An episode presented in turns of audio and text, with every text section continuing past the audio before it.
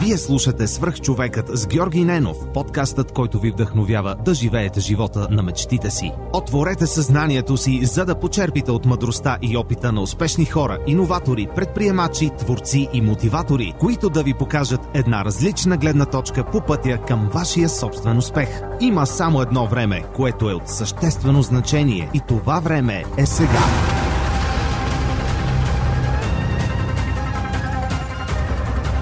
Здравейте, вие слушате Сръх човек с Георги Ненов. Днес имам удоволствието да ви представя Богомила Трайкова, по-известна като Мила Боги. Но преди да започнем нашето интервю, искам да ви кажа, че този подкаст достига до вас благодарение на Telos International Europe. Те са най-големият работодател в аутсорсинг индустрията с над 3000 служителя София. Пловдив може да разберете за кариерните възможности при тях в области като хай-тек, финтек, туризъм и гейминг индустрията – в социалните мрежи или на telasbg.com. А сега преминаваме към интервюто. Здрасти! Моля те, разкажи ми защо Мила Боги и как, общо за първи въпрос е, как да те наричам? Това е много добър въпрос, като за начало. Нали? Това е нещо, което всички ме питат и откъде идва това Мила Боги.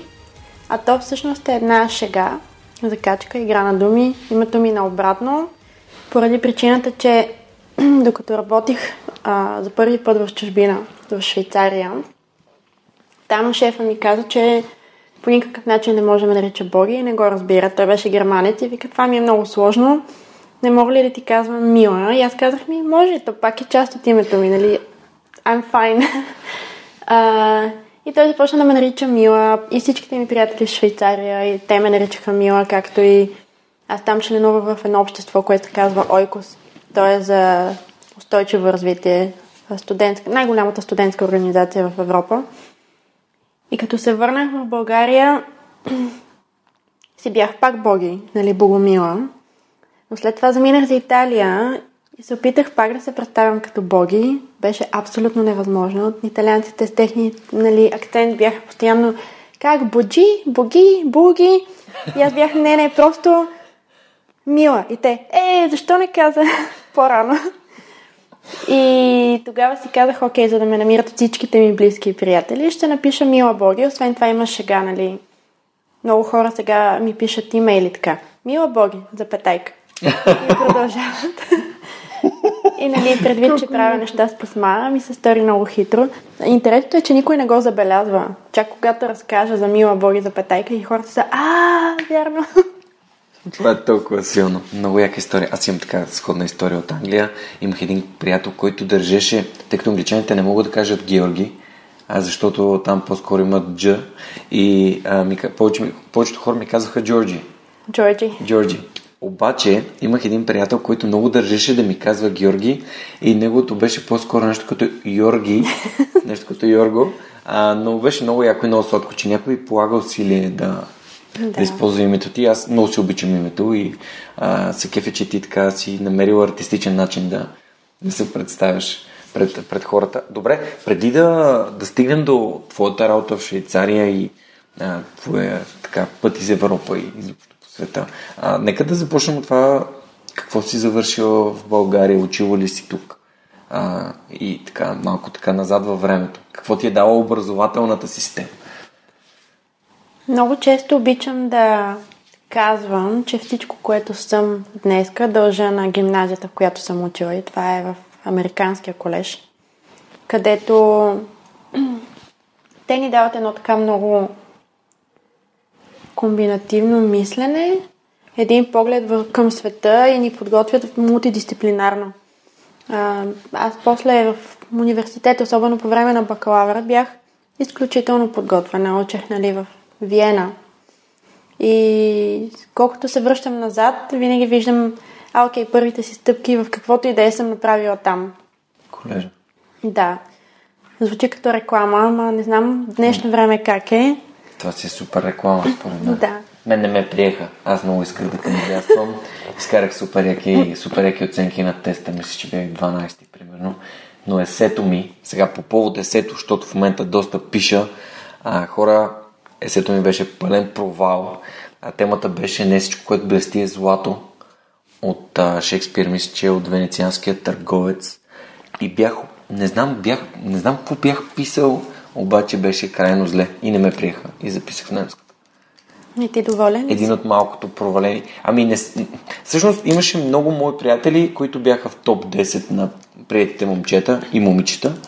А, много от тях станаха много готини хора. А, при един от тях бях в Сан Франциско миналата година, който работи в Apple. Еню, супер як пич. А, а, Валю Ганев с него, примерно, бяхме в Алианса много време. Имах поне 7 от първите 10 момчета ги познавах. Лично, включително човек, който взе стипендията и не се записа в колежа. Много яко. Да, той записа в СМГ. Бунтар. Да, да, да, Сашо Лишков. А, така че, общо взето беше много, много яко, но а, това е моя опит с колежа. Така че не успях, но ето, в смисъл немската също ми даде доста неща, но не и свързани с ученето, по-скоро с социума и с социализацията. Да, ние пък това много го нямахме. Защото бяхме някакви откъснати от останалата среда на подрастващите в София. Аз нямах много... Тоест, по-нататък към 12 клас имах някакви приятели извън колежи. и Това ми беше много вау. Спомням си как, о, аз имам и други приятели, колко е готино. И то много от тях са от немската, всъщност. Да, те елитните гимназии по принцип плюс колежа, защото според мен той се води един от елитните училища на София. А, някакси, когато в 5, 6 и 7 клас си общувал с някакви умни деца и сте имали някакви цели и сте кандидатствали и са ви приели в топ училищата на София, после лесно се събират компаниите. Нали, Не винаги, но се случват такива неща. Да. Така е, да. И хубаво е, средата е много важна. Тоест, хубаво е... Той брат ми сега кандидатства, той много иска да отиде в немската. Но аз му казах, че е хубаво да се яви на изпита, за да има опции, защото според мен е достатъчно умен да влезе и без дори да се готви специално, както аз се побърквах от упражнение и не знам си какво. Даже по едно време го бях ударила на бунт, понеже аз много обичам да правя на пук. И си бях казала, няма да уча толкова, отивам каквото стане. Смисъл, ако е моето, ще си го взема. И това ми е такъв някакъв девиз, нали, останал. Интересно е, че, че оказваш това с девиза на напомними. А, за това е, да кажем, че един девиз твой от, може би, от гимназията, който сте останал, но вчера точно, докато си карах мотора, си казах, абе, ще е супер яко да питам гостите за това, дали имат някакъв девиз в живота, дали имат нещо, което едно или две или няколко неща, които, защото аз сещам за няколко, които ги карат да, да се сещат какво е важно за тях и как да постъпват. Така Да. че, благодаря, че го, че го зап- започваш. А, тук отчетохме колко е важна гимназията. За мен също беше супер важна. Направихме рекома колежа. Колежа е як, хората са готини, базата е страхотна. А, няма навалица от хора и странни хора, които... Тоест, средата е малко много изолирана там в Симеоново. И си длъжен да пробваш от всичко. Да. Буквално ти дават те така да си потопиш краченцата в хиляди различни неща и да прецениш кое е твоето. Супер яко. Готин подход. Може би би ми паснал, кой знае. Може да върна времето назад, защо да не отида в колежа. Добре, и след колежа имаш ли яснота къде искаш да учиш, какво искаш да правиш? Защото каза, че си отишла в Виена, но все пак как стигна до Виена? Ами не, аз кандидатствах а, медия и комуникации в Англия и ме приеха в 5 от 5 университета. И известно време си мислех, че ще отида да уча в Кардив. Обаче един ден осъзнах, че всичките ми приятели отиват да учат в Англия. И аз си казах, чакай малко, аз като всички ли съм? Всъщност, защо отивам там? Или какви са альтернативите? И тогава имах а, друго гадже, не сегашното, и той ми беше подал идеята за Виена. И аз викам, що па да не отида в Виена? Нали, супер последния момент, август месец. И казвам на нещо ми, аз няма да хода в Кардив, няма да си плащам общежитието там. Заминавам за Виена. И те се съгласиха. Намерих си някакъв курс по немски. Записва се на немски. Да. Немска програма. Ами Без да знаеш си- грам немски. Аз учих немски в колежа, но не беше на много а, така Високо. е. добро ниво, защото ми беше от тези предмети, които ги... Нали, в колежа, за да оцелеш, трябва да има малко стратегия. Това ми беше предмета, който го бях сложила така. Ще преписвам ако мога, ако Да. не мога, ще се справям доколкото мога и не ми пука каква оценка Да. имам, защото искам да си взема Не е приоритетен. Да. И не знаех добре немски. И се записах на някакъв курс по немски. Казах на нашите ще уча Аз и без това завършвам една година по-малко от другите, нямам зор да завършвам бакалавър, за къде да бързам. Ще запиша да получа малко немски, Виена е красиво, ако не ми хареса, ще тръгна. и баща ми се нави ме закара. Много странно. Още не мога да повярвам, нали, как се е случило това. И се озовах в Виена и първата година беше невероятна. Наистина, а, там учих немски, разхождах се, то е едно такова културно, защото за научиш език трябва да познаваш и културата, малко или много. И общо взето се занимаваш да обикаляш, да четеш, да си правиш кефа. Супер. Беше много яко. И тогава започнахме и бизнеса ни на морето. Това, тогава се роди идеята нали, за това нещо да го направим там. Но след това реших така и така. Бях на кур... бизнес някакъв. Ами, твой с... бизнес. А, да, с а, бившия ми приятел, да. всъщност, а, идеята беше, искахме да правим нещо заедно лятото. Ага. И всеки от нас каза на семейството си, нали, искаме да направим нещо заедно лятото, ще ни подкрепите ли? Те ни подкрепиха. И ние започнахме 2010. Тоест, вие двамата си правите бизнес на 20, да. на 19 години. Да, аз бях на 19. Вау. Нали, нашите ни дадоха заем, баща, ни много помог... баща ми много помогна да го построим. А, въобще с цялата концепция. Имахме бар на плажа. Вау. А, да, но ние го изработихме и на втората година вече беше а, на наша компания. Даже аз бях мол пише Мол Богомила Трайкова на бара. Даже до ден днешен имам, нали, а, Колко яко. Хора, дето клиенти, да? които ме срещат и викат, о, аз ти знам имената ти си Богомила Трайкова, спомням ти как го пишеше там. Кой бара? А, зигзаг. Къде? В Лозенец, на yeah. централния плаж. Вау! Да, това ни беше лятната работа, с която се издържахме в Виена. Еха, колко яко. И много беше готино, вие да. Вие сте, знаеш ли, че тук даже наскоро си говорих с Ирина от Сонаркаст, че а, хората си имат мечта да си направят бар. Ти си сбъднал мечтата на 19 години. Да, това се шегувам, че моята кариера започна на обратно малко като Бенджамин Бътън. нали, почнах с първата тая мечта, дето всеки я Бътън, гледа. Бътън, да, какво Не, не, не, не, обратно, обърна го просто, така да е мила боги. да, да. А, но да, много обичам да се шегувам, че е супер смешно как го направихме. Какво стана с този бар? Ами, пожертвах го аз лично за себе си, понеже ние се разделихме. Mm-hmm. И аз, а, и климата в България много се промени, освен това... Ам... Климата като емоционалния климат? А, не, като економическия а, okay, и дори не в България, да. ми в Лозенец конкретно, нали, да. нещата много се промениха. Да. Аз се нагледах на много работи от първо лице, които като човек с силни морални убеждения и mm-hmm.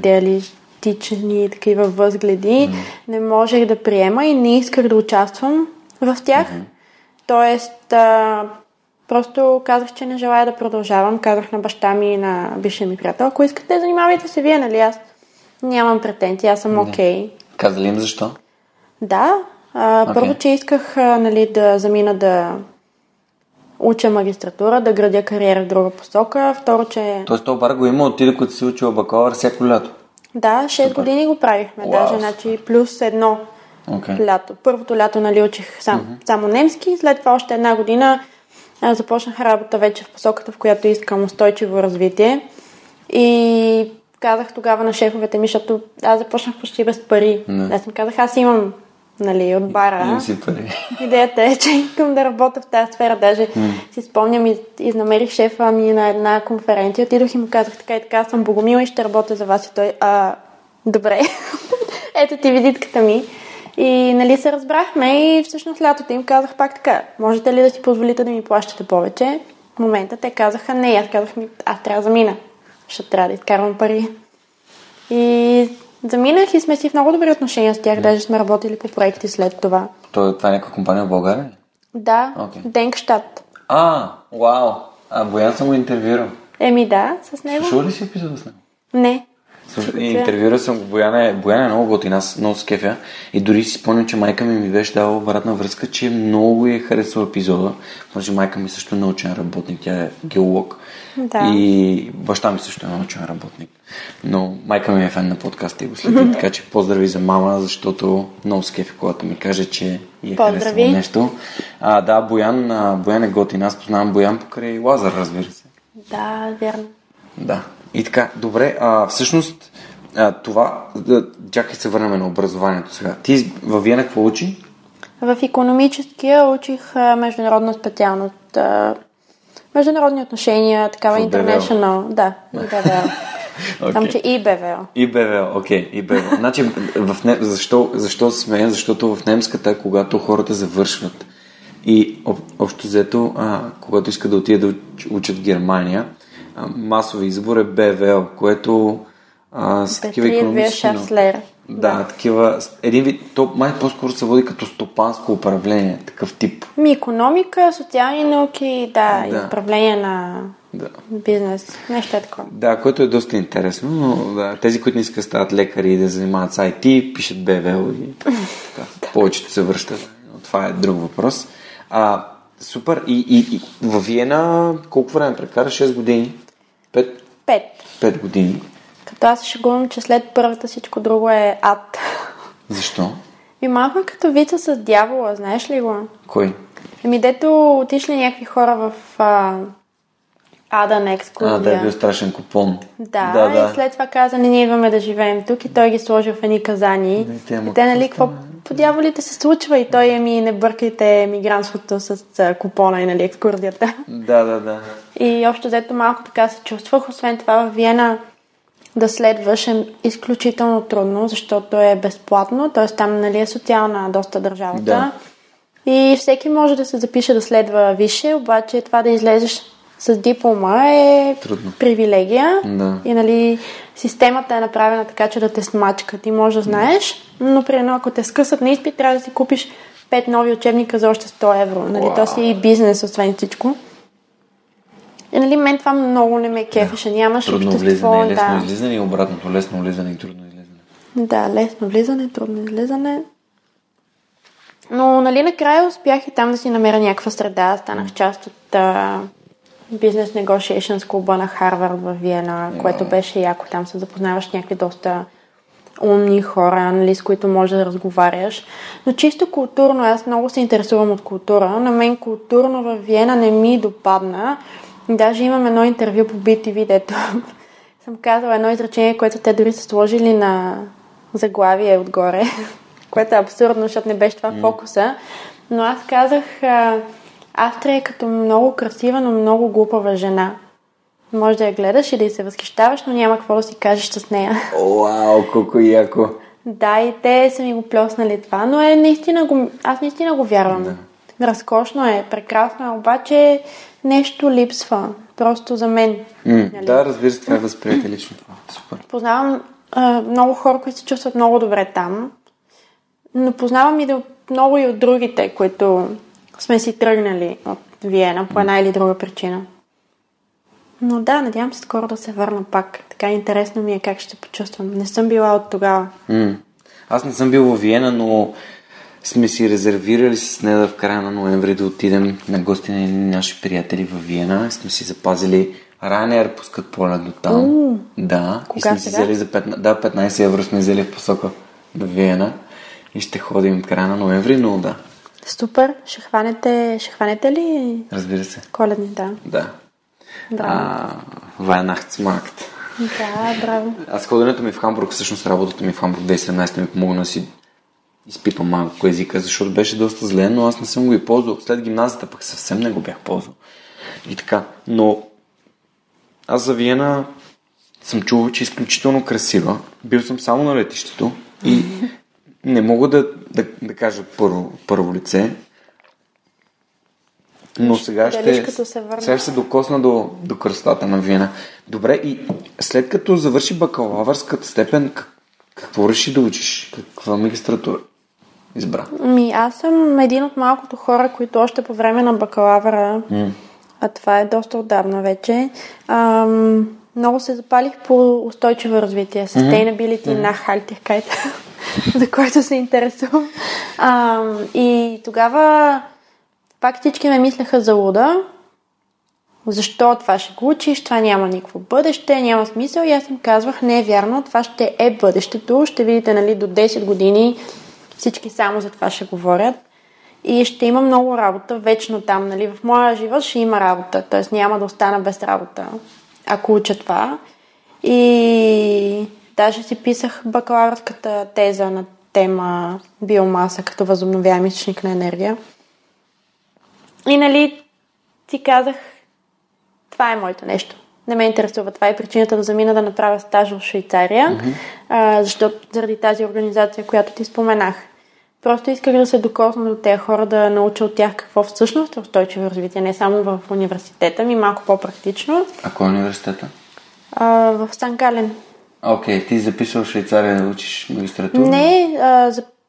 там работих. Направих стаж okay, в университета. Okay, okay. Просто имаше позиция, аз кандидатствах и беше супер странно, че ме взеха. Смисъл, моя шеф беше германец-германец, чистарият. Mm-hmm. Много красив, много висок, много рус. Уникален пич. И беше единствения в целия университет, който взимаше хора от някъде друга, да не от Германия или Швейцария на работа. Това, този човек не е бил от Северна Германия, със сигурност. Беше от Мюнхен. Ага. И беше супер някакъв такъв късмет, че попаднах на него, нали? Никога иначе не можеше да отида в този университет да работя. Всички ми гледаха като полезни изкопаеми. Извиня, че смея, но просто сетих, че когато поступих в Хамбург, Германия, нашия екип беше сформиран от двама българи, една жена от Еквадор, а една французойка, французойка един руснак, един немец и един турчин. И още един немец. Двама немци имаше. След което шефката ми като дойде, значи ние двамата българи напуснахме, еквадорката напусна, единия немец напусна и всъщност тя почна да взима само немци. Нали, което, а, за, за, това се смях, защото по принцип... Нали... Да. В принцип е обратното, но той беше да. такъв много, много отворен. отворен много да, готин. Харесвам хора с отворено съзнание, които гледат да съберат качествени, качествени кадри. И да, и не се взимаше много на сериозно. А това що е важно? Защото прави нещата по-лесни, по-леки. Нали, няма излишно напрежение, няма стрес, който mm. да те блокира. Аз много, много вярвам, че стресът те блокира и ти никога не можеш да дадеш това, което би дал за 20% от времето, може да постигнеш 80% от резултата. Аз го вярвам. Ако си спокоен, концентриран и отдаден, не е проблем. Нали, това е парето. Ефициент. Да. И той много, много беше спокоен. Наистина супер човек. И от тогава... И бемеш. Да, и бемеш. и какво? Нищо, от тогава много ме вдъхнови той с този пример, нали. Yeah. Останал ми е такъв по готин начин. Той сега работи в Порше. Така че се е преместил на готино място. Яко, супер. Ти през LinkedIn ли? Да, от време на време си пишем кой супер. как е. Яко, това е готино. Моя един моите шефове, с които съм имал готина връзка, той беше в Англия, докато работех. Той замина в Абу-Даби да ръководи там транспорт планинга. Не съм му писал давна, сега, сега сетих за него. Ще му пиша. Пиши. Супер. И всъщност и изкара си, т.е. завърши Виена, въпреки Да. всички трудности. И то горе-долу добра оценка. Май съм в топ 15% на моя випуск. Вау, супер. Което е шок. Да, шок, но ти както го построи, каза, че всъщност колежа много те е научил как да учиш. Да, Той аз е даже, дал. може би надявам се гаджето ми тогавашното никога да не чуе този подкаст. Но аз Възможно е да го чуе. Сори, имам прекалено много хора слушат свърх човека вече. Аз се шегувам, че той, той го знае. Аз се шегувам, че изкарах више за двама, защото реално ни учихме заедно постоянно и за всичко и много му помагах. Не. Това принцип много помага. Да. Много е, много е готино да учите двама за нещо. Аз в студентството си за първи път го усетих, защото имах колега, с който после бяхме в транстехник, с който, когато учихме за най-тегавите изпити, сме учили заедно и много лесно ми се получаваше. Защото не получавах само това, което аз чета, е ми неговите мисли и на, и на още хора Да. около нас. И това много ми помагаше да си изясня материята и да разбирам счетоводството, така го научих. Супер лесно управлението. Скандално. Аз него го научих тогава. Той не беше учил много математика в гимназия, защото така е минавал между капките. А той от кой гимназия? Не си спомням. Да. Но го научих Къде на... изложим гимназията? Научих го на математиката от 8 до 12 клас за един месец. И шегата е, че след а, 3-4 години в университета, на последния изпит по счетоводство, той вече беше по-добър от мене. И аз бях някаква хем горда, хем леко така оф. нали? Това е гадно. Някои хора просто са възприемчиви и това е готино. Готино е да бъдеш възприемчив и е готино да знаеш, че някои неща ти вървят, други са, не са твоето. да, абсолютно. Супер. И сега дай да отидем към завършването на магистратурата. И защо реши изобщо да се връщаш в България след Швейцария? Магистратурата обаче беше в Италия. Нали каза Сан Гален? Там работих само. А, окей, окей. Добре, да, магистратура къде? В Италия, в Милано. В Милано? Учих, а, там учих устойчиво развитие. Зелен менеджмент, енергетика и устойчиво развитие. Тя е а, най-добрата специалност в света. И заминах точно там, защото е номер едно. Да. Аз си бях казала, няма да кандидатствам никъде другаде. Ще кандидатствам само там. Тя е супер скъпа специалност. Обаче си викам, след тая, казах на Боян, а, че ще готва за магистратура и няма да работя 3 месеца. Ако не вляза, ще видим и ще... И тези 3 месеца ги прекарах да качвам по 3-4 пъти черни връх на седмица, йога всеки ден, ходех в перото, четох си някакви неща, супер чил. Всичко извън учене. Ми учиха, ма много малко. А той изпита е тип GMAT. Вау. И просто бях супер сигурна, че ще вляза и че ще отида там. Отидох на изпита, супер усмихната, супер добро настроение. Седнах, реших си каквото можех и приключих по-рано. Обърнах се такава, усмихнах се и си тръгнах. И си викам, аз се провалих, ама so what? нали, няма никакво значение, изкарах си мега яко и се чувствам най-добре със себе си, както някога съм се чувствала. Страхотно, нали, каквото стане такова. Прибрах се в София и малко преди коледа си спомням, получавам резултати, викам дай да видя сега колко точки съм изкарала на този изпит и отварям и няма точки. Пише само честито, вие спечелихте пълна стипендия за магистратурата по зелен менеджмент, енергетика и т.т. на стойност 14 000 евро. И аз бях вкъщи е така наляво надясно. Нашите ме питат, какво става, кажи, какво става, приятели си? И аз трябва да проверя с няколко приятелки преди да коментирам това нещо, защото не съм сигурна, че го разбирам добре. Не, не, някаква шега от някой. Беше скандално и да, бях спечелила стипендия. А, и затова пак казвам, това да правиш нещата да ти е леко и без стрес Вярвам в е това. много важно. Нали? Те много ме базикаха моите колеги от магистратурата, как са ме намразили още от първия момент, в който са ме видели, защото те били всички супер стресирани, нали, притеснени, пък аз съм влязла някаква усмихната, в добро настроение, седнала съм, била съм първа и те, нали, какво има на тая? Да, това, това нещо ми се е случвало, много изпъкваш с такъв тип, а, такъв тип настроение, да. А, ние си пием така винце, което е супер, което е яко. И разговора върви някакси спокойно.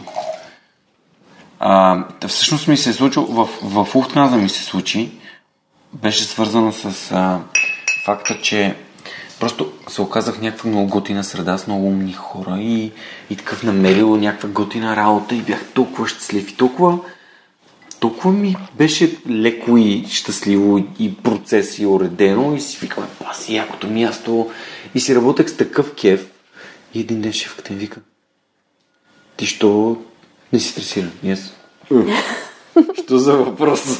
Защото е яко, защото ме кефят хората, защото е супер. Да. Супер. Когато си работил в някакви български компании, които имат такъв ти управление, изведнъж паднеш в някаква компания, която има ти процеси, знаеш кога трябва да си на работа, кога си тръгваш. Всичко е някакво супер, супер добре направено, изградено. И умни хора са избрани, което е според мен е фундаментално. Сега чета а, Good to Great на, а, на Джим Колинс и там не, не става въпрос за, че хората са ресурс. The right people are the resource. Нали? Mm-hmm, в смисъл, че да. правилните хора са, са това, което е а, най-важното. И, и, и, и се радвам, че го сподели. Наскоро имах среща с с една дама, която, която познавам и тя каза, ама чакай сега, това, това, което правим, това е трудно. И аз, не, не, не, не, не, не, не, не си слагай думата трудно в устата, просто това е изключително кофти се настройваш към тази ситуация. Всичките Да. изпити, които съм ги разцепил, е, настройката им била, той изпит няма шанс, отивам и го пръскам и го взимам. И, и това някакси супер ми е помагало. Дори имало и пъти, в които съм се настройвал така и, и не съм справил добре, обаче съм си казвал, окей, какво се случи? И си давам сметка защо не се е получило. И следващия път става три пъти по-добре. Да. И има причина да не ти се получи тогава, когато... Нали, разликата е между това да имаш прекалено голямо его и да ти е лекичко просто и да го правиш с лекота. И, и с лекота стават толкова яки неща. Много да. Аз определено вярвам в това. Сега чета и Михайчик, Сент Михай. Кой е флоу? Да, не, чета за креативността. А, креативността, окей. Не съм да. я чел още. Много е хубава, препоръчвам. А, а, а флоу чела ли си? Не съм чела книгата, но знам Знаеш цялата философия. Да. Чиксен Михай е интересен. Аз съм чел а, Поток, е на български, за жалост. Много тъпо звучи, но да, на английски в оригинал е Flow. Става въпрос за това състояние, в което той, аз даже имам в Evernotes, чакай сега ще отворя Evernotes, ще споделя някакви неща, според мен ще бъдат интересни. Бех се подготвил за една среща на Bull клуба на The Knowledge Bank. Ще хапна един бомбон. Да, та-та-та-та-та. Само да намеря, че имам доста. Наскоро пак си преоткрих Evernote и почнах да записвам и това според мен много ми помага. Искам само да прочета за тази книга, защото според мен беше изключително... А, Flow, ето я. Какво съм записал? Ако си концентриран изцяло в настоящия момент, извършвайки действие, което ти доставя удоволствие, предизвиквате и уменията ти в него са над средните, е възможно да попаднеш в флоу. Много яко. А, да. И, и тук става въпрос за... Днес слушах една много яка книга, която искам да препоръчам веднага на всички и тя се казва а, Забравените истории на България 7 урока по лидерство на Ивайло Кунев. Слушала ли си? Не. Тя е само в аудиокнига. А, Иво Storytel. Кунев е, да, в Storytel. А, Storytel всъщност а, ние се видяхме преди няколко месеца с тях. Те казаха, о, задължително трябва да ти направим лендинг пейдж тук. Хората, които слушат свръх човека, те слушат книги, гледат, четат. А, и всъщност под всякой на епизодите напоследък съм сложил линкчето към Storytel. То е Storytel.bg на черта Superhuman Nice. където може за един месец хората да слушат безплатно абсолютно всичко, което искат. И ако не им хареса да си, да се, да си канцелират членството и съответно за 0 лева да слушали колкото могат. Тази, започнете с тази книга, хора, тя е брутална. Днес, пътувах до Пловдив и обратно, и слушах седемте истории и плаках. Толкова добре са разказани, толкова интересно са разказани. Супер, сега ще запиша Супер. аз. Книгата е страхотна. А, просто е феноменална. Е, наистина съм впечатлен. И, и защо ми, какво ми напомни? В записките ми пише Do things because you get enjoyment from them. Нали, прави неща, които ти носят удоволствие и удовлетворение. И ти е готино да ги правиш. И очевидно, нали, така звучат и нещата, които ти Да. правиш. И затова а, стана този малко лирическо отклонение. Ти взех думата, но да, моля те продължи. И приехате там на стажа? На, на в магистратурата? магистратурата, да, и заминах и вече там си изкарах най-яката година в живота ми. Ам, След първата виена, коя поя? о, Италия. Добре. Не, наистина Италия е най-яката година до сега в живота ми. Просто ам, с... там създадох едно свое аз, понеже другия ми девиз е себе си е нещо, което създаваш. Да. Себе си е нещо, което създаваш. Да, това аз си го измислих сама, но после го гугълнах и вече някой го беше измислил преди мен. Така че не мога да го нали, потвърждавам неговата теза. Той е психолог, така че не, не съм толкова умна колкото него, но все пак стигна до същия извод. Ам, и в Италия успях да създам едно свое аз, което много ми харесва. Или поне части от това мое аз, което, които много ми харесват. Наистина уникално. Започнах да танцувам, свързах се с а, тази моята си креативна част. Аз като дете имам 10 години актьорско майсторство, които са били по-скоро като хоби.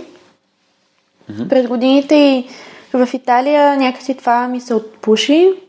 Там имах уникален късмет да попадна без да го търся на един от най-тайните барове в Милано. и да стана част от а, семейството им по един или друг начин. Нали, те, защото са едно голямо семейство, което го правят. Добър. Казва се 1930. Няма го на Google Maps. Нали? Как попадна там? Ами, бях на път към една моя приятелка, която имаше а, бале рецайтър, как е на български, изпълнение балетно. Ага, ага. И Балетно представление. да, Okay. и се загубих а, в метрото, понеже не бях ходила. То беше много далече. Ам, и се загубих и беше такова тип, или ще отида с 40 минути закъснение, което е супер неуважително и си казах, не по-добре изобщо да не хода и да й кажа, нали, не можах да дойда, съжалявам. Обаче вече си бях с червена рокля, на токчета, нали, така спретнала се, готина. И си викам, сега да се прибера вкъщи. Ужас. И попитах хората в метрото до мен, ги попитах къде да сляза и имам нужда от коктейл. Нали, след бара, това ми е някакво такова влечение, винаги търся готини коктейл барове, които да посещавам и да разучавам. И те казаха, слез на тази спирка и потърси на Вили, нали, една улица. И благодарих им, слязох, попитах Google коктейл бар и той ме прати на едно място, което се казва Мак. И аз влязох там, седнах на бара и си поръчах, мисля, че си поръчах Old Fashioned. То така ни започна разговора. По принцип, жена да пие Old Fashioned е много странно.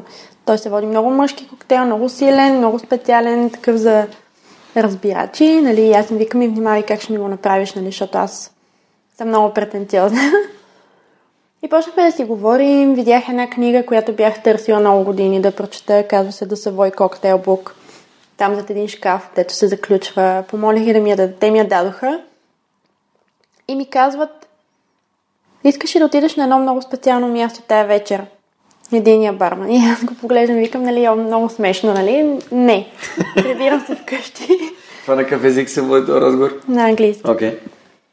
Тогава още не говорих италиански. И... Той да не е бил, Hey, would you like to go to this very special place? Удобно. И личеше на това. Ам, и тогава се намеси другия барман и той вика, ма не, не, наистина, искаш ли да отидеш на едно много специално място? И в този момент на мен започна да ми изплува една история, която ми беше разказвала друга моя приятелка, примерно няколко месеца по-рано, 3-4 месеца. Тя ми разказваше, искам да отида в един бар, там, ако направиш впечатление на барманите и те те канят на единственото тайно място нали, за коктейли в Милано, където никой не може да отиде, освен ако не е поканен. И аз само се оглеждам и го питам, ама ти сериозно ли? и те, да, кажи в колко часа може да отидеш. Аз примерно другия ден съм на лекции в 8 и аз, ами, веднага. и нали, те ме пратиха, отидох. Там вече беше уникално, нали, ти намираш, то си е speakeasy, като по филмите. Ето видиш едно магазинче, дето прилича на нещо средно между индийски магазин и китайски ресторант. Не може да прецениш какво е точно. Влизаш вътре, казваш, че имаш резервация, нали се отварят ни вратички. И вътре вече виждаш някакво пяно, един такъв интериор много красив. Вау. Да, и там отидох, прекарах цяла нощ, прибрах се в 5 сутринта. Не съм купонясвала, просто mm. там имаше много неща, които да разгледаш и да се вдъхновиш.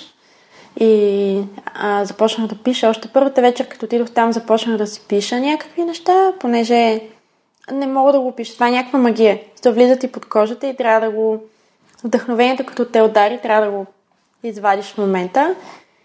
И всъщност там покрай тях дойде цялата идея за писмата, за всички тези неща, които направих след това в Милано. Много, много съм благодарна, че ми се случи това. Mm. Толкова е странно, нали? Кажи за писмата. Ами началото на писмата е в Италия. Да, кажи за кои писма говориш. За първите. Не, не, хубаво е да кажеш каква е идеята и... Мисля, тук, тук нали, ти каза как е дошла идеята, но как, в какво се превърна тази идея? Еми в момента правим вече, ти знаеш, и ти обещава и ти да участваш, а, правим национален конкурс за писма всяка година под шапката на инициативата Коледа в писмо. Като тази година ние за трети път. А, вече съм поканиха ме от перото да съм се едно resident artist при тях, което е за мен специално е някакво супер признание. А, и се надявам, нали, тази година да стане още по-голямо от миналата, понеже миналата имаме така значително нарастване след първата ни година, която беше тотално на шега. Но сега втората година беше много успешна, достигнахме до много хора, нараснахме и в социалните мрежи много и нали, имаме такива позитивни истории, които разбираш, че това е нали, малко по-философски, като гледам на нещата, но в България защо го правя? Нали, в Италия беше някакъв такъв личен Да, кажи Мой как си. започна. нали? Идеята вече разказа какво Да. се случи и така че става въпрос за коледа в писмо. Разкажи ми сега как еволюира идеята от идеята през изпълнението и какво се случи. В Италия започна покрай тези барове. Всъщност аз забелязах, че хората обичат а, някакви такива мистерии, обичат да им се случват а, загадки, игри. И един ден, когато си тръгвах вече от Италия, преди да започна едно много, много дълго пътуване, то беше 40 дена из цяла Италия, си бях опаковала багажа в стаята и беше празно. И ми беше някакво такова тъпо. Свикам и сега ще го направя интересно сама. И седнах и бях имала такава една идея да пиша анонимни писма с разни истории, да ги крия, но нали, да не са просто мои лични истории, тип дневник, а да създам някаква мистерия, нещо, което хората да поискат да разберат повече за него. Седнах, написах историята на един мъж, писател, който търси една жена, но преплита части от своята история в писмото, което пише. И го кръстих с цялото нещо, нали, на един плик написах The Game of Letters. И отидох в Мак, По същия този бар. първия бар, да, mm-hmm. дето е, където те канят. И седнах на едно кресло и си викам сега, изпотих се цялата. Ти казвам, ужас, аз ако го оставя, то става реалност, нали? До момента, в Ставиш който... писмото. Да, до момента, в който Ти му... го писа на английски. Да. Окей. До момента, в който е в ръцете ми и съм си го написала и съм си го създала, е някакво фан. Но в момента, в който го оставя някой да го намери, то вече е абсолютна реалност и започва, нали, някаква част от тебе да съществува сред многото хора. И беше супер голям адреналин, обаче го скрих, нали, е така, в, а, на креслото в дупчицата, дето mm. може да намушкаш нещо. Mm. И даже то беше същия цвят като креслото и си викам, тук никой няма да го намери, спокойно ми е. И след това тръгнах на пътешествието, обикалях 30 дни сама, преподавах танци, какво ли Къде? не. Из цяла Италия. Окей. Но голям, пак така голям късмет. Просто се някой ми се обаждаше, ела тук, ела там, ние ще те потуним, ние ще ти платим това, ние ще платим онова. И аз бях, окей, се идвам някаква като багаж. И раздавах доста писма по време на това пътуване. После дойдоха нашите, обикаляхме с тях още 10 на дена с кемпер. Си бяхме взели и с тях също раздавахме много писма, особено с брат ми, той е по-малък, с 15 А години. писмото беше до... копирано. И Не, го различни пишахме. А, различни. Да, да, да, да, става. Да. Важно е да стане ясно, че. Мисля, просто идваш, пишеш нещо и го. Да. Да, пишахме някакви истории, нали, някакви мистерии. А как ги подписваш ти писма? Ми бяхме направили Инстаграм и бях направила Инстаграм и имейл. Окей. И, и, и е подписано с Инстаграм. Да, и нали, то беше покана за игра. Тоест, okay. писателя казваше, ако искаш да ми помогнеш, защото имаше амбицията да стане писател и обаче беше някакъв срамежливец. И всички писма бяха написани през призмата на писателя. Е, да, А, той си има псевдоним, Яко, яко. той си има име и всъщност той е малко, даже той никога не казва аз съм мъж. Просто на английски е много лесно да пишеш без пол и да оставиш читателя сам да се извади извода какъв е писателя. Тоест, а, аз ги подвеждах, че съм мъж, но всъщност никога не съм казвала експлицитно аз съм мъж. Да, да, да. да. И нали, дори когато описвах някаква жена, на която се възхищавам и бих искала да я срещна, това може да е от женски, от мъжка гледна точка. Нали? Той никога не е казал, искам да я целуна. Някакви такива неща бяха много... Е, тя жената може да иска да целуне друга жена, нали? Това е. Да, имам предвид, че експли... Да. не е било така експлицитно Да. написано. И така и в момента, в Загадъчно, който се върнах да, в Милано, всъщност някакъв пак страшен късмет при мен, явно това е много силно. А, моето писмо го беше намерило гаджето на собственика на кафето. И тя много се беше изкефила. Беше направила хиляди постове в социалните кафе? мрежи. Това е мак. Мак. Не е кафето. Бар кафе, да. Но точно се казва мак кафе и аз. Ама то кафе не е точно същото на български, на, да. Тя го беше намерила, бях направили постове в Инстаграм и всичко и всъщност това нещо стана известно и популярно. Просто защото тя го намери. И имах към 8-9 читателя там. Хора, които даже не веднъж съм крила писмо и съм виждала как някой го намира. И това е много ключов момент, защото когато видиш как а, магията, която някой изпитва, само защото намира писмо, той дори не знае какво има вътре. Нали? Това е такъв един момент. Аз сега, защото уча и за experience дизайнер. И а, това е точно момента, в който ти успяваш да предизвикаш в човека чувството за магия. Той не знае какво има вътре, може дори никога да не го отвори, но самия факт, че го получава, вече е магическо преживяване за него, защото толкова сме забравили нали, да получаваме такива изненади, че и когато го видях това, този момент, който видях даже да, го намери човек, то аз седях там, аз го бях скрила супер близо до мен и той го намира и почва да пита това кой го стави тук, защото явно нали, вече знаеха всички за нещото. Обаче никой не знаеш, че ти го правиш. Не, аз даже бях а, така направила, че да набедя един мой приятел. Всички си мислеха, че е той. Даже те май още не ми вярват, че съм аз. Въпреки че аз им казах, че съм аз, но те не ми вярват. Но беше супер скандално, защото той нали го намира и кой го стави това? Кой, кой? Ти ли беше? И ме пита ти ли беше? И аз почвам, много обичам да се правя на тъпа, като е критична ситуацията. И аз, аз, какво е това? И го взимам и почвам, нали, някакво правя се буквално на супер глупава. И ги заблудих, но беше жестоко. В смисъл тази емоция, като я видях, ти казах, вау, това е много силно и е много ценно и много хора заслужават да го изпитат по един или друг начин и да не е свързано с... Нали, в щатите сега, че те го правят, примерно раздават пари. Но на мен ми се искало винаги и причината, поради която започнах да го правя в България на по-голям мащаб. Първо, за да избягам от себе си, да не съм толкова фокусирана, нали, да избягам от егото. Но също в България ми се иска да създадем една такава култура на добрина, на свързаност, на това да повярваме един друг. Струва ми се, че някакси културата ни е изостанала.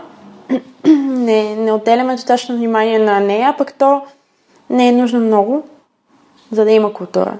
Може да е нещо толкова просто като едно писмо, което съдържа някаква истинска история и дори тази история да не е вау, самия факт, че този човек по някаква форма ще намери това писмо и то ще е точно за него на случайен принцип от много други писма, вече е някаква магийка и всеки, който вярва в такъв тип магия, защото това не е тази магия от Хари Потър, тя е друг тип магия, на живия живот магията, ам, този човек може да се почувства не само по-добре, но и да се почувства по-свързан, а пък свързаността е много важно а, условие за това нещата да се развият в по-добра посока. Mm. И затова започнахме да правим конкурси за писма, за да поканим повече хора да участват, да пишат. Нали, то е някаква такава кауза, много абстрактна, много индиректна, много работеща на микрониво. И това са песечинките по плажа, малките стъпчети, които ще направим, за да стигнем до някакво по-голямо вау. Но аз вярвам, че има смисъл. Дали виждам, всеки път, като имаме събитие и награждаване, хората, които идват, просто очите им го казват, нали? Те имат нужда от това. И, и работи. Велико. А и сега, чудо в писмо. Да, тази година... Кажи да видим дали хората, които слушат свръх човека, биха искали, може би биха искали да се включат. Да, търсим отговора на въпроса какво е чудо, както и истински истории, свързани с чудесата, които са ни се случили на нас. Като чудо може да е нещо много малко, може да е нещо много голямо, може да е чувство, може да е нещо материално, може да е... Всичко, нека не ги Всичко. ограничаваме. Няма ограничение, да. Само ограничението е един лист или една страница? А, една страница. Чудо в една страница. Да. 350 думи. Трябва да е написано на ръка, разбира се. Който има грозен почерк, може да помоли някой друг да го препише. има си начини да се заобиколи това условие, нали, не е толкова фатално, пък и дори това съм забелязала, че е свързващо, нали. Аз се замислих, ако не мога да пиша красиво, кого бих помолила да ми го напише. Това е много готин въпрос, нали, Супер, който... ако задаваме въпроси. Да. И да, който има някаква история и който желае, защото историите тази година ще бъдат първо на събитието идват хора, ние умножаваме, най-готините истории ги умножаваме в тираж от по 100 примерно. Mm-hmm. Миналата година имахме 2000 писма за коледното събитие и 3000 за преди това събитието през май месец. М- хората, които идват, те ги взимат и започват да ги раздават на непознати. Тоест, при всяко положение писмата стигат до непознати. А тази година обаче ще останат и в перото. Те ще ни подкрепят в това да разпространим писмата до повече хора. И даваме възможност също на хора, които пишат и биха искали нали, да понеже не можем да публикуваме лични данни, но ако някой иска да се промотира като писател или като артист, може да се подпише примерно с Инстаграм или нещо е такова, така че да има и от тази страна също работим да даваме шанс на хора, които пишат да се изявяват и да могат да стигат до някаква публика, защото това в България издателствата са толкова заети, толкова, са, толкова много работа имат, че ако си някой по-малък, трудно достигаш до читатели. И това според мен е много добра възможност за... Ние вече имаме доста голям фолуинг от хора, които пишат и обичат да се свързват нали, с читателите си. Яко. Даже почнах да си мисля как мога аз да изпратя писма до моите слушатели, които свръх човек. Ми можеш, може да помислим заедно как. Добре, да помислим. Просто, знаеш ли, знаеш ли какво е чувството да получа някакво съобщение в почтата? Примерно миналата седмица бях, а, сега през седмица бях на среща с Супер Хостинг и седим и си говорим с момичетата и си говорим за някакви неща, как, как да как да създадем нещо заедно и да достигнем нали, до повече хора да разкажем за примерно как те са ме подкрепили и как са повярвали в сред човека и са ми дали да хостинг. И някакви такива съвсем елементарни неща и в същото време ми изписва нали, телефона, че получавам имейл. И получавам имейл от една дама, която слуша, слуша подкаста и такъв имейл на благодарност. И аз в тия моменти съм някакъв супер такъв емоционал.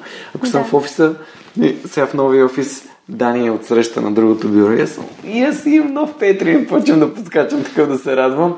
И той такъв супер много се радва с мен. И, и някакво много яко такова емоционално чувство. Някой път като един вид като пепероди стомаха, малкото влюване едно. Да. Просто някой ти е казал, нали, че обича това, което правиш. И за мен това е, това е велико. И да, затова започнах да мисля за това как мога да такива писма да стигнат до хората, които слушат свърх човек.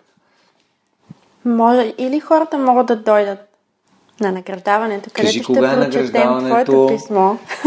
А, добре. По всяка това... вероятност. Добре, кажи го това, за да може аз да не забравя да напиша писмото. Георги ми обеща да напише писмо, като по всяка вероятност ще го прочетем по време на награждаването, Което ще бъде. което ще бъде на 1 декември тази година от 6. Това е неделя. Повечето хора в неделя в 6 са се върнали откъдето са били. Така че мож- можете да дойдете за чаша вино, за приятен разговор. Ще има и музикална изненада тази година. И то, Окей. надявам се да е, се получи доста хубава. Все още е в процес на разработка, защото аз пея, не знам дали знаеш. Знам тази много добре. година, да. И... Нали, като се видяхме и ти ми разказа, че, че пееш. Но той е нали такъв нов, а, нова хоби цел. Но е много приятно и сега сме решили да направим нещо. Ние обичаме винаги на хората, които участват а, в нашите конкурси, да им даваме нещо обратно. За мен това е нали, даването, giving. Също е много важно. Тоест, супер е, че получавам толкова много писма и че организирам конкурси, давам награди, но обикновено казвам, че хората този конкурс разплащат с емоции и те очакванията им не са свързани с наградите, очакванията им са свързани с това какво ще преживеят, когато дойдат а, на нашите събития. Ние вече сме повече хора в а, писмата, нали, то даже си има собствено име, казва се вдъхновилница Meantime сега. Meantime е името, защото започнах да го правя in the meantime. То аз все още го правя in the meantime. да, още не сме стигнали до пък какво работиш в момента. Така. Да. А, но там вече имам толкова много хора, които ме подкрепят. Нали? Те са хора, които съм намерила покрай конкурса. Това е най-якото в момента, нали, малката деси, защото имам две десета, голяма и малка. Голямата ми е нещо като а, ангел-хранител и пазител и насърчител, а малката я намерих покрай а, конкурса. И не, дори не знам как започнахме да работим заедно, но в момента с нея работим, работим заедно. Тя ми помага нали, в работа покрай нещо, което там създаваме. И това е другото, нали, покрай самия конкурс съм срещнала невероятни хора. Супер наистина, да. Между другото, ние в Elephant Bookstore ходиме доста често, защото ни е много близко тук на Шишман и там съм виждал много яки книги на английски, които в принцип много скефена, готини места, като продават книги. Те се включват, нали знаеш? Да, да, видях. Аз сега преди малко разцъках през сайта. Да. А Дани Бенев го интервюрах. Ам... Даниел Пенев. Не Бенев. Пенев. Пенев. Пенев го интервюрах онзи ден. Хората, които променят България, с автограф. Тук е. Така че следващата седмица ще може да чуете Дани Пенев, който написа супер яката книга с 30 истории на вдъхновяващи българи. Както аз казах, това е така би изглеждала една книга за свръхчовеците, така че задължително трябва да слушате и следващата седмица. Супер. Да, а, видях, че съм в журито, значи ще трябва да си напиши писмото, сега иначе ще бъде излагация. Да. Ми да, аз не знам колко хора в журито ще напишат реално писмата си. Всички са обещали. Това е един такъв социален експеримент. Защото темата е много трудна. А, аз самата още не съм написала моето. А, но все пак от теб очаквам наистина да го напишеш. Защото ти ми обеща специално. Това е, раз... това- е разликата между а, talking the talk и walking the walk. Нали? Да. да, кажеш, да кажеш нещо и да го направиш. А, има, това ми е, на мен ми е любимо мото. Може би тук е готин момент да кажем какво, какво е, какъв е любимият ти слоган или мото в момента. Има ли нещо, което... Ми мисля, че е това, че в себе си е нещо, което създаваш. Окей. Яко. Да, защото никога не ми е харесвала поговорката. Въобще не, то не е поговорка, не знам какво е. Трябва да намеря себе си. Ми, ти колкото и да търсиш, никога няма да го намериш, нали? Трябва да работиш. Може би, защото го търсиш извън себе си. Може, не знам, нямам това е представа. Но за мен е себе си, аз даже държах тет толкова в колежа. Но за мен себе си е нещо като албум. Мисъл, ти подреждаш вътре, каквото избереш да подредиш. И трябва съзнателно да го правиш, а не да го оставяш на... Нали, флоу е супер, поток е супер стратегия, но все пак, когато става дума за нещо толкова важно като себе си, живота ти, решения, трябва малко да, да ставаш като сценарист, като режисьор и въобще и продуцент, да да знам. Главният герой. Да, и да дирижираш важно. малко нещата, нали? А, затова смятам, че хората трябва малко по-проактивно да взимаме отношение към това, кои сме ние. Да. Съгласен Но съм. Аз имам една концепция, че по принцип ние сме герои в собствения си филм. И ние сме главният герой. И е тъпо да даваме главната роля на някой друг. Тоест, един вид да спираме да, да играем главната роля в собствения си филм, собствения си живот. да. Това значи да не се грижим за себе си, здравето си, за нещата, които са важни за нас, истински важни за нас. Но всеки, всеки го взима това решение, кога- когато е готов. Добре, м- все пак ми кажи какво работиш. Да, в момента продължавам да си градя кариера в сферата на устойчивото развитие. Ам, работя в посткриптум. Ние сме инвестиционен фонд и основна, основен фокус на тезата ни инвестиционната е устойчиво развитие, най-вече в енергийния сектор и целия, цялата трансформация, която се случва в момента в енергийния сектор. И там се занимавам с ам, анализи, въобще малко бизнес развитие. Правим също доста проучвания, които не са само анализи, ми така по-стратегически, понеже екипа, който е в България, той помага на много хора, които са из цял свят да взимат, взимат решения. И се изисква да сме така доста е, генералисти на български, Мгм, т.е. да имаме такива доста Общи широки познания, широки познания. Не е лесно, много е предизвикателно. А как съчетаваш толкова нещо толкова артистично и креативно, като писмата, и нещо, което е толкова... нали, Анализаторската работа е свързана с едни цифри и данни.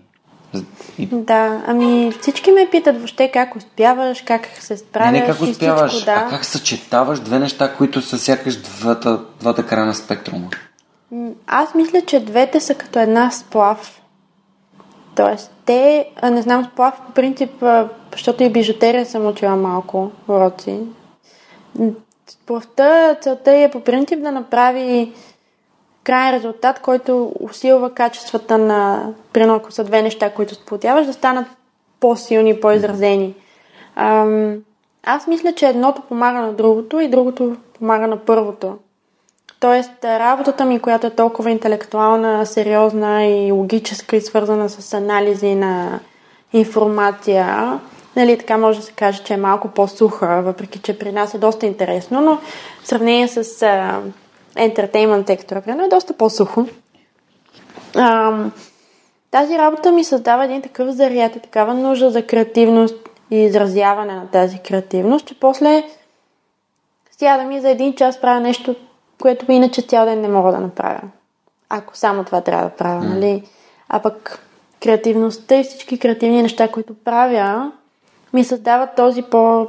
Нали, тази възможност. Аз не знам колко съм добра в работа, шефа ми трябва да каже. Но нали, аз имам чувството, че ми се получава да виждам разни неща по по-различен начин в екипа и да съм оценявана точно заради това, че начинът ми на мислене е малко по-различен и нося винаги една друга гледна точка.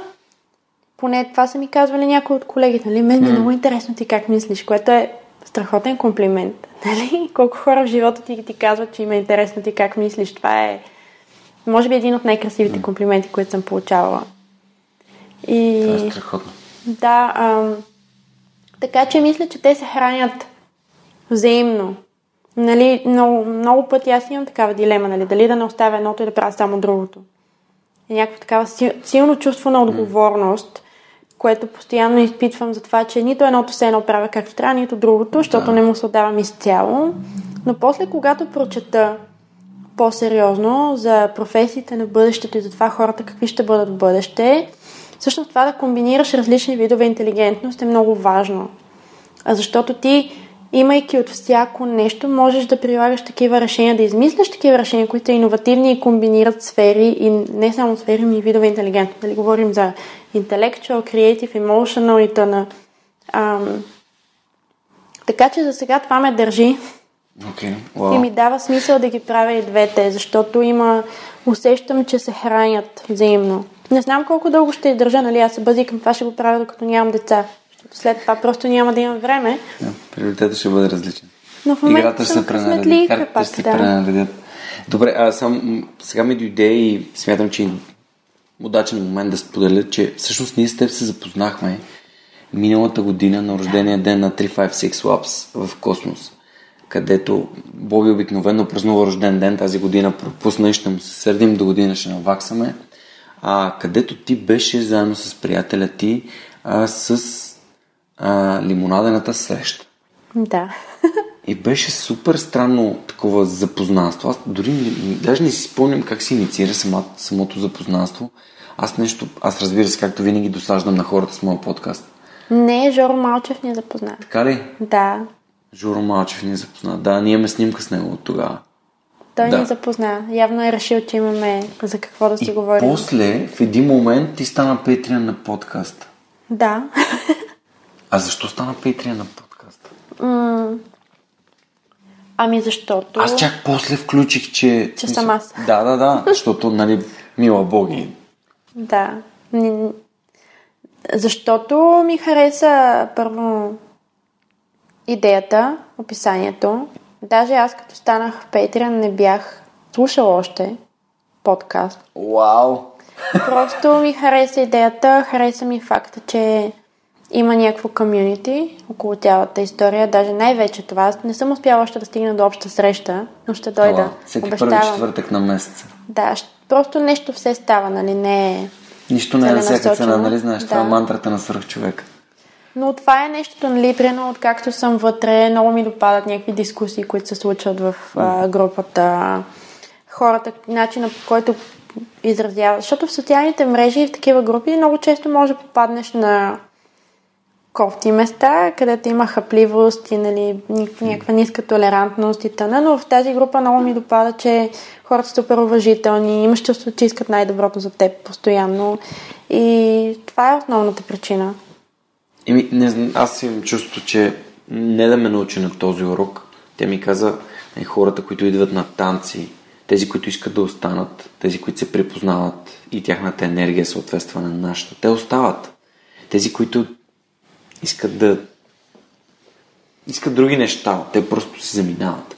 И аз вярвам в това. И вярвам, че когато такива сходно мислещи хора се съберат и става много, много приятно. А, и да, смятам, че обществото е важно и че трябва да се развива, защото миналата година бях сам, след това се появи Миро, който е първият Patreon и вчера си погледнах имейла и имам още един Patreon, което е, а, което е фантастично. Даже това, това е дамата, която ми беше написала имейла. А сега ще ти кажа, това, беше, това е дамата, която ми беше написала имейла всъщност, кой, за който ти споделих, че супер така емоционално ме накара да се чувствам. А, само секунда, това е Диана. Диана? Кое, Диана, да. Еми, добре дошла, Диана. Което е супер. Нали така и казваме. Да, еми да, добре дошла Диана и благодаря, че повярва в свърх човека. Това ще добавя в групата, може би. Утре или други ден. Само трябва да й пиша, за да й благодаря, защото не съм стигнал да. до медик. Добре, много ти благодаря за това, че, че така сподели защо изобщо нали, си пейтрия на свръхчовека, но аз, аз съм искрено впечатлен от всички тия неща, които правиш. Кажи ми за лимонада среща, как ти дойде идеята да правиш лимонада? Идеята Защото ти до сега говориш за нещо супер сериозно, за нещо супер креативно и сега лимонада. Да. Ами лимонадата пак има. Аз също си направих такъв анализ, нали, подявалите, какво ти има, защото всички хора даже ме наричат съмнителна. Нали, а, аз правя и други неща. Това са само малка част от нещата, които правя. Хората ме наричат съмнителна, не може да правиш всичко това. Защо го правиш? И аз седнах и си зададох на себе си този въпрос, защо го правя, коя е нишката, нали, нещо има. Аз съм такъв много интуитивен човек. Подхождам с интуиция и а, не ги анализирам много нещата. Просто го усещам, чувствам, правя. А, и общото е, че обичам да създавам социални проекти, да има въздействие. Mm. В работа въздействието ми е на макро ниво. Ние нали, работим mm. за това да озеленим сектора на економиката и на енергетиката особено и да спест... по някакъв начин да направим нещата да се случват по-добре там което е супер, нали, като удовлетворение, но на микро ниво, тук, на място в България, аз имам чувство, че трябва да допринеса нещата да са по-добре. Mm-hmm. И затова лимонадата се роди, лимонада е на срещата, пак е социален проект. Идеята беше да се срещаме, а, аз да предоставям лимонадата и да можем да си говорим по някакви теми, които не са ам, злободневни, да преживеем нещо заедно а, и в същото време да пием някаква напитка, която е свежа и здравословна. Нали? Аз не слагам захар и имам още от бара имам доста рецепти за лимонада, такива идеи развити в главата ми. И всичко тръгна на шега. Аз направих един такъв мой а, тип корбан, вместо да коля пиле. А направих лимонада и поканих моите приятели на лимонада на среща на Народния. И се получи супер яко, нали? Аз сложих там едно нещо, на което бях написала че ставам на 5 години и каква ще е една от темата, на която ще си говорим днеска. Защо ставаш на 5 години? Еми, защото нов живот, нали, след като ти се случи някакво събитие, където почти не си отиваш от този свят, вместо да правя корбан, аз празнувам втори рожден ден.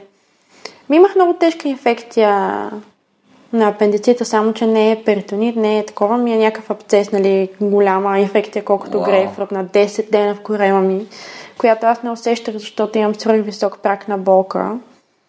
И аз си работех на бара до 8-я ден. И лекарите не можеха да повярват, нали, че въобще мога да се движа, да хода, камо ли да работя и да правя някакви неща. И след тази година, всяка година вместо корбан правя рожден ден. Летния ми рожден ден. Аз иначе съм родена през зимата. Това ми е летния и празнувам wow. и ставам всяка година на... Вече съм на 7 което е... Първи клас. Да. а, да ги покани. Колко як начин да, да си спомнеш за нещо, което всъщност е толкова кофти, обаче си, не си минала през него и някакъв празник. И за мен е празник, защото ме промени, нали, много ми въздейства. Вече не си спомням Само детайл как. Извинявай, просто Какво ме... Ми, какво научи от този момент? Да... To let go. To let go, да оставиш нещата. Да, Да. оставиш. Да, просто да... Ги пуснеш. Да, да махнеш напрежението, нали, цялото това нещо, което го говорим в философията, да няма напрежение, да няма стрес. А, аз съм свър... доста емоционална такава, даже може би свръхемоционална, като нямам предвид а, позитивни и плачещи емоции. Имам предвид изобщо всички неща, много силно ги чувствам и преживявам. Всичко. Нали, като видя човек, който е щастлив на улицата, ще зарадвам с него по-силно, отколкото той се радва и обратното. Ако има нещастен човек, ще се натъжа повече, отколкото той е нещастен. А, та това ме научи просто да съм по приземена, по-спокойна, да намеря някакви начини да се справям, защото аз смятам, че това ме разболя. А този тип емоции, този стрес, наистина вярвам, че това е причината да се разболея. И освен това, нали, тогава, това лято, аз не можах да отида на морето, защото се бях в операционната, нали, в болница две седмици, възстановителен период месеци, нещо.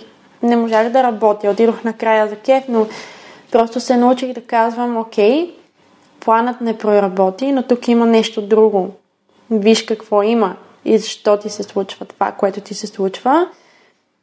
Просто трябва да имаш очи да видиш нещата пред тебе, защото нали, време един месец бях тотален.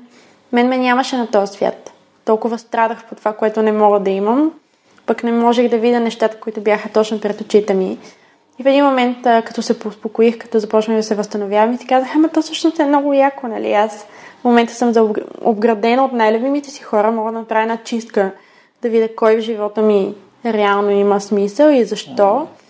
И нали да си дам някаква равносметка, да си почина, да не съм под стрес на бара, защото на бара звучи много забавно, обаче там се работи нон-стоп.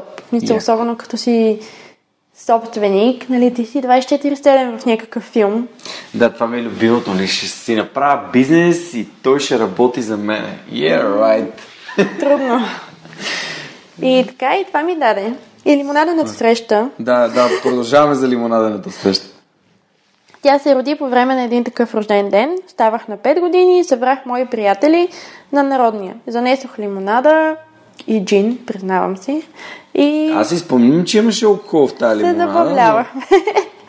и след това а, почнаха да ме питат при мен хората, че аз имам толкова... А, проблема е всъщност, че имам толкова много идеи и хората постоянно ми казват, защо не раз- развиеш това като бизнес, защо не развиеш това като бизнес, и това, и това, и това, и това. И аз в един момент ти казах, добре, те ме почнаха да ме питат, защо не почнеш да продаваш тази лимонада, много е добра. И аз викам, добре, ще тестваме първо и направих а, незаконно Нищо. Няма да съдим. събиране на народния, на което дойдох към 150-200 човека. Вау! Мисля, ма те бяха такива при, нали, там направи, горе бе? на хълмчето.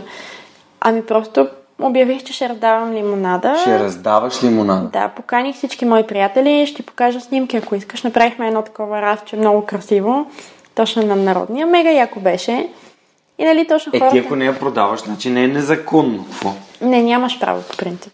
Но Кое, аз съм кое така. нямаш право? Да раздаваш лимонада. Да, да раздаваш а, храна или напитки. Що да нямаш право?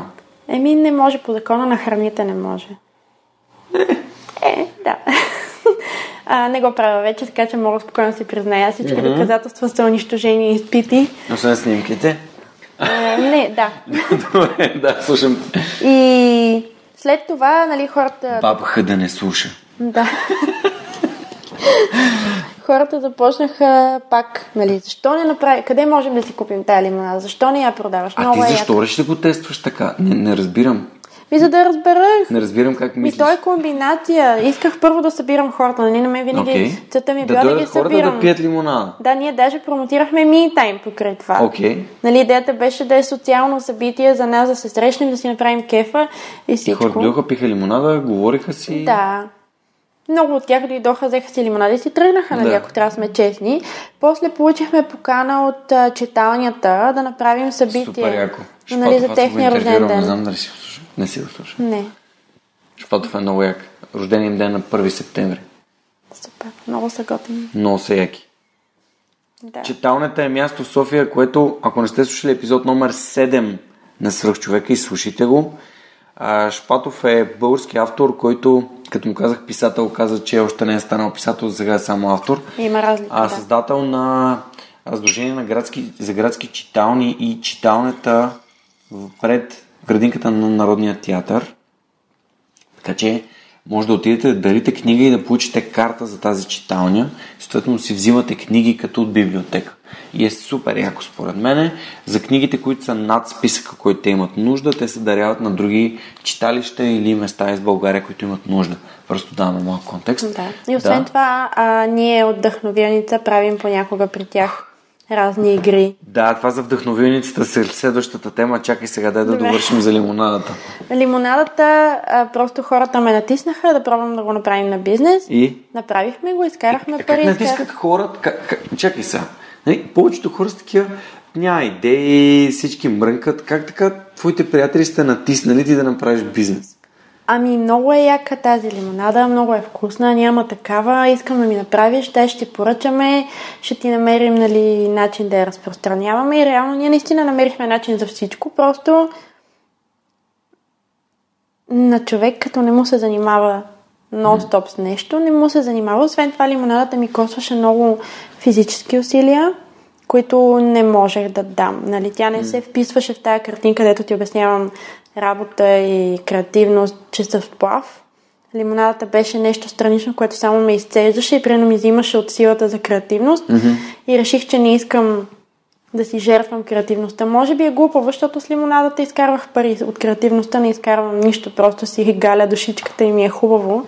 Което не е никак малко, както Да, чухме от аз съм създавала в съм. Денкщат точно модел за устойностяване на немонетарни а, ползи.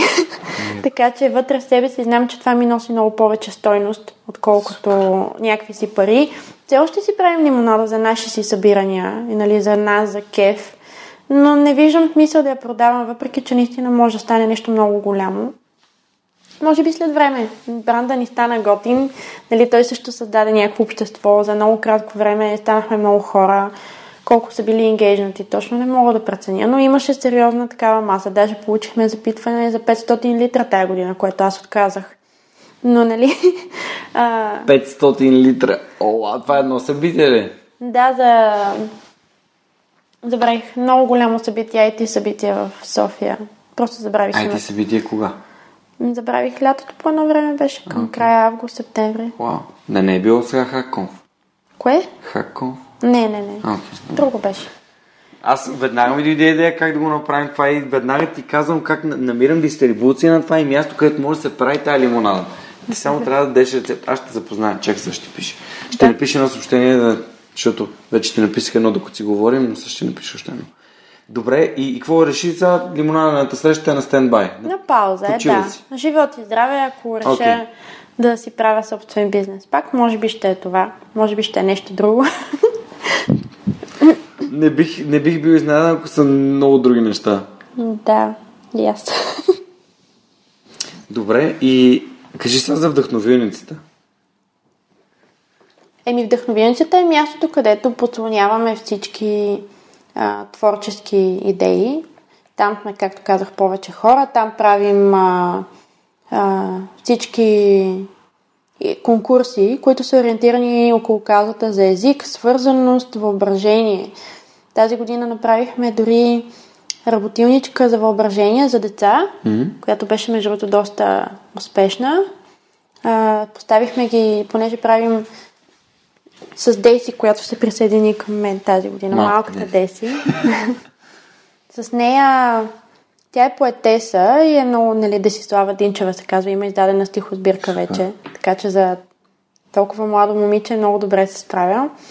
А, с нея, понеже аз започнах да правя проучвания за света на приказките, и, и пуснах идеята, дай да направим за децата един като работилничка workshop за приказки. Да научат те какво всъщност са приказките, защо са това, което са. И направихме една такава работилничка, която беше доста готина и предполагам, че през 2020 ще продължим да работим в тази посока, както и да създаваме съдържание тип работилници за по-възрастни хора също. Да можем да ги поставяме в ситуация, те да създават и да се свързват с въображението си. Аз, нали, затова казах, че пътувах тази година за едно обучение в а, Полша в един замък, което е точно за experience design. И беше...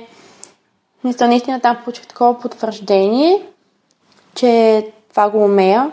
Mm-hmm. А, и там работя с това. Просто за момента се забавляваме. Правим го за кеф, нали? Няма бизнес модел. Те много хора ме питат. Бихме могли да си направим бизнес модел, но не ни е това в момента Целта. целта, да, но да, много е наистина е надъхващо да виждаш хората как имат нужда от това. И участват. Нали, най-готините ни участия, ние винаги даваме някакви парични награди в нашите конкурси, но хората, които обикновено пращат най-креативните и най- така извън рамката неща, това са хората, които ни пишат аз участвам, защото просто ви благодаря за тази възможност да си задам този въпрос. Нали, ние задаваме въпроси, които са понякога по-философски, друг път са по-смешни, нали? Или темата ни на, за Свети Валентин тази година беше, понеже аз много не харесвам празника, а, поне в комерциалния му вид, mm-hmm. и не харесвам всички тези цветя и рози, в които социалните мрежи избухват. И си поставих за цел, тя 10 още нямаше тогава, но си казах тази година на Свети Валентин ще направя конкурс, така че ние да залеем интернет с наше послание и да е готино, да е смешно, да не е mm-hmm. чизи. И зададохме темата всички любовни писма са смешни. И получихме едно писмо от едно момиченце, което е Маги, вече май на 7, тогава беше на 6. И тя ни написа всички любовни писма са смешни. Моето семейство, любовта е като яйце. Аз съм жълтъка, батко е белтъка, татко е черупката, а мама е кокошката, без която не можем. При което всички майки във Фейсбук това нещо го, да, това нещо го решернаха. Само пред моя профил има милион споделяния и нали рич. Е, милион рич, не споделяния. Вау. Отделно беге Мама Нинджа. Мама Нинджа ли? Го беше споделила и при нея имаше дори повече reactions и shares, отколкото при мен. Тоест, наистина успяхме да постигнем тази цел и аз като се почувствам отговорна за това и си викам, леле, успях, нали, някаква такава супер тъпа цел. Като това да взривиш интернет по време на Свети Валентин с нещо по-смешно и истинско. Всъщност успя. Това, това ни е, може би, най-големия успех за тая година. Нали, освен всички други партньорства и тъна и тъна, е това нещо, което наистина успя да грабне хората. Показва, че... А я ми кажи за думата грухоням. Грухоням, това е когато ти е толкова смешно, че нито можеш да се смееш, нито можеш да говориш, само можеш да грухтиш, нали? да, това е... Кажи ми за тия думи. Това е толкова яко. Супер много ме впечатли, като ми разказваше за него. Да, това пак се роди на случайен принцип. Чай да си спомня и аз как ми дойде тази идея. Значи, сега ще ви кажа какво е това. Това са думи, които не съществуват. Като, например, хахохилница, малко уютно кафене на брега на морето, чиято акустика образува ехо от смеха и радостта на посетителите му. Това са някакви думи, които не съществуват, обаче са толкова яки. Например, чакай, чакай. Здравословна лудория. Събуждаме детето в себе си и се впускаме във времето за приключения, без да се интересуваме какво мислят другите за нас. Да. Толкова е яко да измислиш думи, които не съществуват и някакви такива идиомни фрази.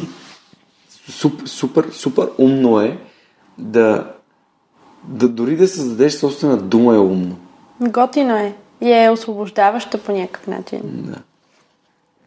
Ние поканихме хората да, нали, понеже въображението ни е кауза и един от похватите да събудиш въображението Mm. е да зададеш предпоставка да създадат нещо ново.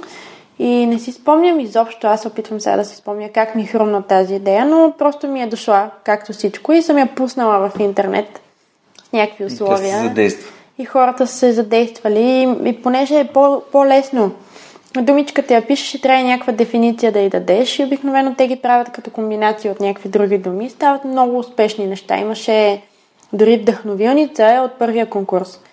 А, дума. Готовница да, за вдъхновение. Ми да, това е а, място, на което може да намериш вдъхновение все едно.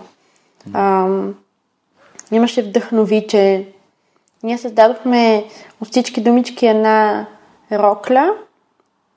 Тя беше артистичната ни инсталация на награждаването Рокля от думите и в средата сложихме книжна мишка. А, това е моя думичка, ама все пак а, дефиницията е елегантна млада дама, която обича да посещава книжарници и да краде вдъхновение и знания. И беше супер смешно, защото я сложихме в средата и тя роклята и това в средата и тя си, тя си поживя на сцената. Там седя в перото е. един месец някъде. Еха. Някой може и да е виждал, който ни слуша. Вече знае какво е била. Значи, само да обобщим. Значи, а, ти първо си имала бар, след това ти е дошла идеята да а, изпращаш анонимни писма от мним и мистериозен автор, който е от неопределен пол. След това ти е дошла идеята да правиш лимонада и ти е дошла идеята да измислиш думички и а, със сигурност пропускам нещо, например това, че пееш. А за коприната и за среброто? О, бой. А, Да. моля, продължавай. А, миналата година, т.е. не тази, тази година, на края на миналата, началото на тази, се захванах, а, понеже се кефя много на устойчиво развитие, устойчива мода и тъна. И ми хрумна идеята, че от пашкулите, от които вече молец е из, излязъл, всъщност може да се прави нещо Кой молец? на копринената буба. Молец ли излиза вътре? Да. Не излиза ли една... Аз съм виждал копринената буба се храни с черници, яде я листата, прави копринена буба и после... Какво? После умира вътре. Не. Какво става? В традиционната копринена индустрия те ги сварява живи и... Чакай, какво? Сред Да. живи. Бубите с коприната, Да. които са увили. Еми проблемът е, че а, бубичката, за да направи пашкула, той, тя го прави непрекъснат. Около себе си, да. Да, и той е да непрекъсната излезе. нишка. Еми да. Той е един километър. Вау. Около, около един километър, Да. по- според а, тези научни Да. изследвания, които съм чела. И в копринената индустрия, нали, начина, това се нарича на точене, за да разточат коприната, те трябва да сварят бубичката преди тя да започне да излиза. Ти затова си мислиш, че тя не тя излиза. е къса ли какво? Да, тя за да излезе започва да пуска едни секрети, започва да разкъсва, да Окей, разкъсва и всъщност това тялото е една борба да излезе от този пашкул и тази борба е като при хората, нали? Казва, че естественото раждане е много полезно. Същото е и тук. Тази борба е много важна, защото ако не мине през тази борба, Да. този молец, да да пеперуда, живее. няма да може да оживее. Това е като пиленцето, което трябва да се щупи черупката само. Да. Окей. И мен това много ме впечатли, обаче си казах, окей, нали, те не могат да хванат всички а, пашкули в период, в който не са се излюпили. Трябва да има някакви отпадъчни материали, които са останали. И говорих с този в а, Враца, в а, центъра по бобарство и го питах, аз мога ли от тези пашкули, които са вече са се излюпили бубичките, мога ли да извлека нишка? И той ми каза никакъв шанс. Никога не може да го направиш. И аз му казах ми, добре, благодаря, изпратете ми един килограм и след седмица ще чуем пак. Стига бе, верно ли? Да, и се захванах да чета, да говоря с хора, YouTube, интернет, научни публикации. Има достатъчно по темата. Това не е нещо, което аз съм измислила. М. А, впоследствие го кръстихме, нали, говорих с а, много баби в а, родопските села, те ми показваха как се преде, как се обработва, целият процес го минах с тях, което беше уникално. Аз си спомням, като намерих баби да ми изпредат коприната, която съм извадила и пратих на нашата една снимка, викам, това ми е сбъдната мечта, нали, не знам дали ще успея нещо да направя в живота с това, но факта, че го постигнах, нали, че съм тук и разговарям с тези жени, тя преде баба Елена, спомням си, преде и ми пее родопски песни. И аз викам, леле, аз съм такъв човек късметлия, нали, че съм тук в този момент, защото всички около мен ми говорят прави го на бизнес. И аз им казвам винаги, не всичко е бизнес. Някои неща научаваш, защото ти е кев да ги научиш и защото има смисъл да се срещнеш с хората, които те сре, се срещаш с тях покрай това нещо. И нали, в този момент точно така се чувствах толкова свързана и силна и подкрепена. Ам, Този проект го пробвахме между другото на...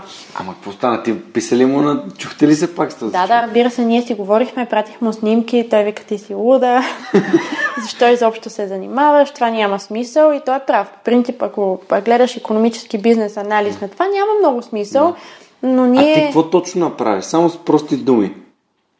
От скъсани, а... от скъсани пашкули извади коприната. Да, почисти ги, обработи ги по правилния начин, защото то си има... То е малко като химия. Да, да, да, то е ясно, че е химия. То не е а... малко, то е виното е химия. Да. М- и видях, че има как да стане.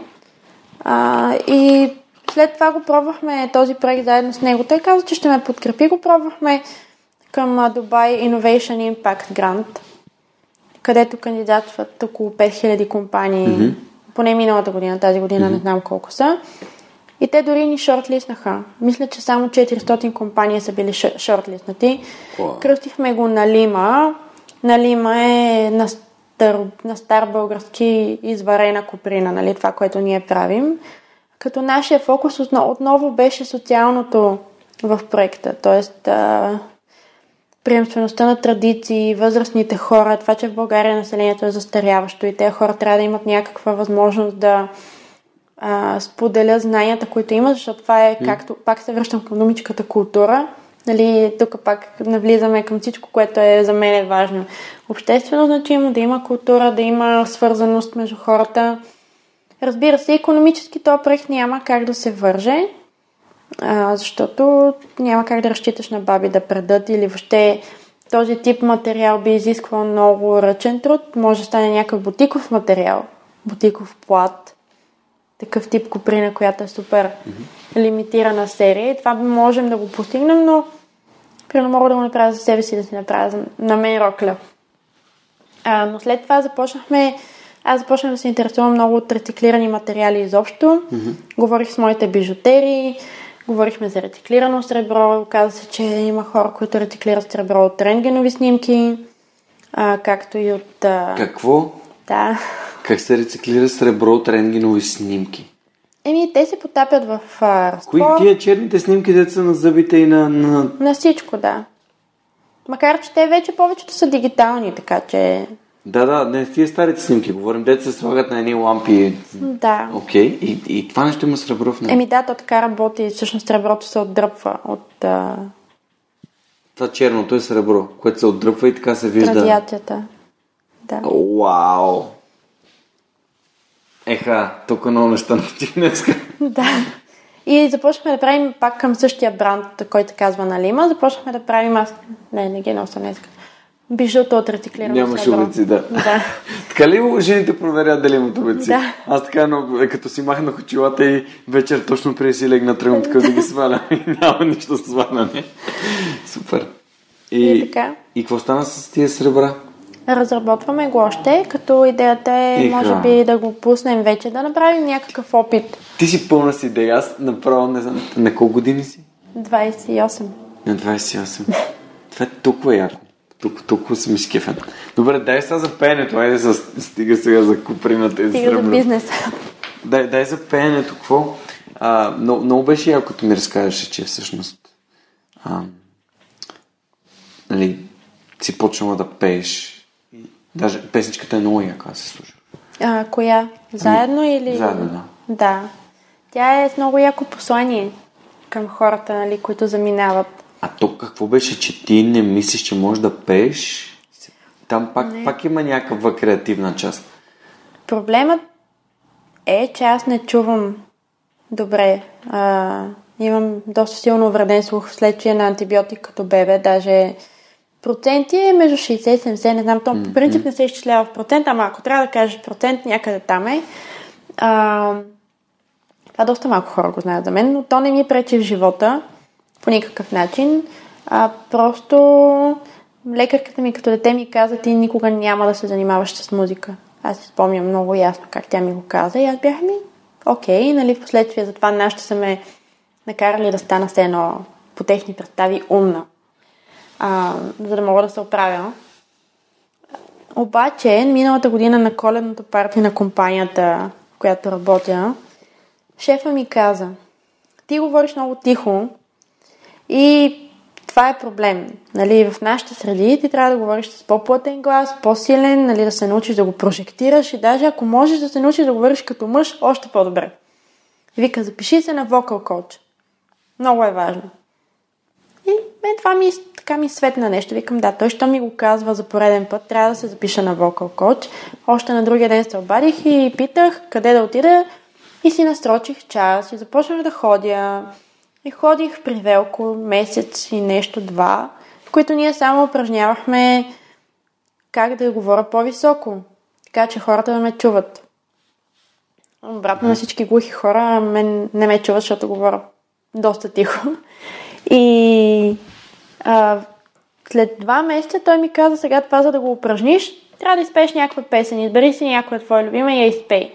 И аз почнах да пея и не знам той дали просто е много добър вокал коуч и ме излага тогава, но той каза, вау, ти имаш глас на певица, почваме да те работим. Нали, чувството е много яко. Не, за, не смятам, че ще стана известна певица и не го правя заради това, обаче това е първото нещо в живота ми, в което като хода, аз хода всеки петък в пет на пеене. И петък, мога да пет на пеене. Това да. звучи като скоро поговорка. Нарочно се едно съм го направила, да. И просто успявам да се фокусирам на 100% и като цяло аз танцувам свинг доста добре и музиката ми е в кръвта явно по един или друг начин, но просто ми харесва да го правя и аз смятам, че някои неща, нали, те ме питат защо пееш. Пак и това било съмнително. Казвам ми, не знам, много ми харесва, чувствам се много добре, освен това прочетох и за това. Има изследвания, че особено при жените пеенето е такова много полезни вибрации, нали, дават много, много хубаво чувство. И се кефя. Първата песничка, която направихме заедно с малката Деси е заедно. Аз я. Нали? Да, ама аз я записах заради нея, защото mm. тя написа текста. А, аз си бях дала тази задачка. Мисли да правим кавари на български на известни mm. песни, защото според мен си заслужава и е хитро. И тя написа този уникален текст под въздействие на емоцията, че се разделя с приятелите си, които заминава за чужбина. И според мен посланието е жестоко, нали? Заедно сме ние, заедно сме вечно и mm.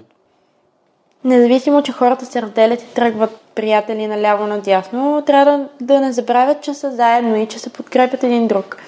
И си викам, добре, ще го запишем. Записах го заради децата. Както и клипчето е те как я чуват за първи път. Това им е подарък от нея за заминаването, за тяхното приятелство. Клипчето не е професионално. Обаче аз всеки път, нали, като си спомня момента, който живяхме с тях заедно и настръхвам. И затова го направихме. Втората песничка е ам, Обичница. Това е една от новите думи от конкурса. Написах я, защото ти упражнявах някаква песен вкъщи след пеене на китара. Нещо е така си, си се лигавех. Викам, бе, що го упражнявам това на английски? Дай да напиша нещо с новите думи, дето хората пратиха. И написах някакъв текст с техните думички или част от тях. И те го чуха в перото.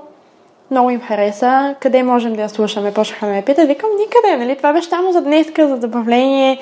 Даже приятелката ми, с която тя свири на китара, тя беше... Китарата беше тотално фалшива. Обаче после отидох в факултета, квартал факултета, в Център Мир. Има там лятна старт академия за деца, които са в неравностойно положение, нямат достъп до качествено образование. И там им разказвах за креативност, за инициативност, за това как можеш сам да направиш нещо от типа на национален литературен конкурс, въпреки че не си установен писател или който и да е в обществото. Mm-hmm. и накрая завършихме с това, че разказах им за думичките и им пуснах запис на песента и те викат, искаме и ние да я пеем. И почнахме да я пеем акустично само с штракане на пръсти. И те я пеят, аз трябва да ги пусна тези видеа, много са силни. И накрая всичките 30 деца дойдоха да ме прегърнат и ме помолиха да я запиша. И аз си викам, еми, дяволите ще я запиша. нали? Тук нямам okay. избор. Нали? Дори само пет от тези деца да я слушат и да се вдъхновяват и заслужава. И така започнах да записвам песни. Сега вече записах един кавър, който си е кавър-кавър. Няма социална цел. Даже не знам дали ще го пусна. Просто песента е много яка. Супер. Но сега за коледа готвим нещо, нали? Аз ти казах. Да.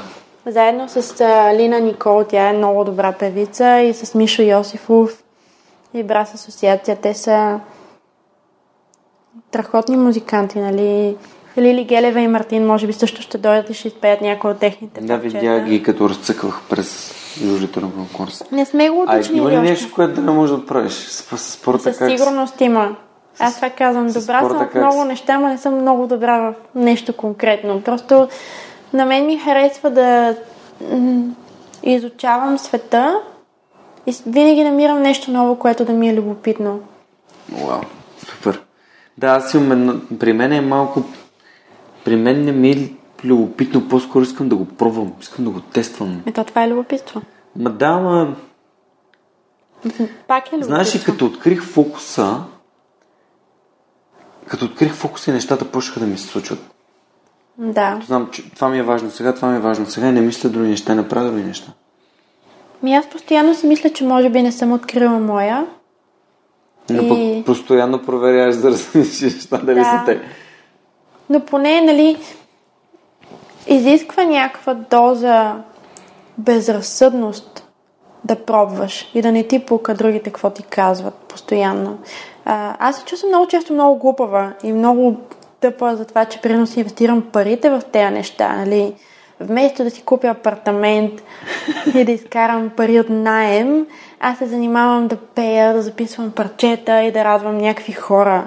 Викам, аз ли съм зле, и не разбирам как работи света или какво. Обаче в същия момент той е по-силно от мен. Нали? Постоянно като ми хрумне нещо, ако има възможност да вкарам някакви пари в него, ще го пробвам, ще го тествам и ще проверя дали става. Ако не става, след тая, а, даже сега в замък а, на това обучение учихме Rapid Prototyping.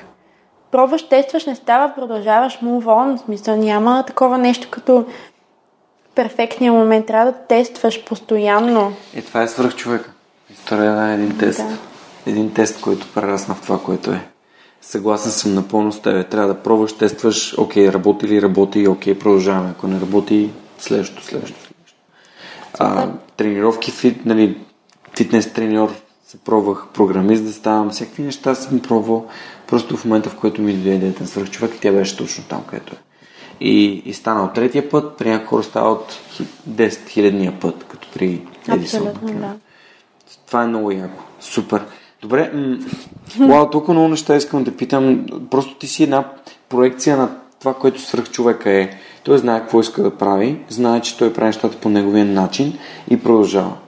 И а, понеже всеки път, когато разкажеше за твоя идея, казваше и тук другите ми казаха, ти си луда, и тук другите ми казаха, бе, това няма как да стане. И, и много е интересно как споделяш за, за начина по който нали, средата реагира, обаче всъщност ти си правиш това, което искаш. Да. Защото това е важно. Надявам се да е здравословно. Защото, Ми изглеждаш ми супер щастлива и да, аз се чувствам много добре. Да. ми така и изглеждаш. И ми се иска, наистина ти си прав, хубаво е. Надявам се също скоро да мога да намеря начин да обединя всичките си така наречени таланти. Даже Велко, като ми каза, ти имаш талант да пееш, е, вокалния педагог, и аз му викам, Велко, аман от таланти, нямам нужда от това, нали? Дай да се фокусираме върху важното. А, няма да стана свръхпевица, няма да стана Леди Гага, нали, от този ранг. Не, и той, ама това не е идеята. Ти трябва да го развиеш, защото е готино и ще зарадваш хикс хора. И Тук те е спечелил. Да, ти я просто- продава с ще зарадваш хикс хора. да, просто ми се иска и аз да намеря начин всичко това да се комбинира в едно общо нещо. Да, ако някой, който ни слуша, мисли, че може да ми помогне, а, може или ти, ако се сетиш скоро да. да някакви насоки, или който прочете нещо в тази посока, или срещне друг човек с такъв проблем, може винаги да ми каже, нали, определено имам нужда от помощ в тая насока. Не, според мен, самия факт, че всяко едно нещо, което си пипнала, се превръща в злато, нали? така малко казано по-простичко, но то е така, защото писмата са супер успех. Барът е бил успешен, лимонадата е спира, защото просто а, ти взима повече, отколкото ти дава, но нали, самия факт, че има хора, които се чуят как да изкарат пари, ти имаш работен, работещ проект с, с търсене, който не искаш да развиваш, защото не ти дава щастие. А, и, и, и, другите неща, за които споделяш, ти просто, ти просто някакси го чувствам, сякаш търсиш себе си и пробваш различни неща. И аз бях да. така. И съм сигурен, че има и други хора, които са така. И, е, и, и това е напълно окей, просто то ще дойде някакъв, в някакъв момент. На мен ми се иска да е писане, думи, пеене, нали? Тая част, която ми е супер сладка за правене. Ще Даже сега хода на курс по писане, което не знам как намирам време за това, но ходя. Да, аз не знам как намираш време за това. Честно. Добре, ам... Добре, аз а... нещо пропуснахме ли? Сигурно. Добре, значи а, клик, а, ще има линк към конкурса. Ще има линк сега, към да. видеото. А, до, до 15 ноември До 9. До 9 ноември трябва да се напишат писмата. Добре, само казвам. А, и аз като напиша моето писмо, ще пусна един пост да напомня.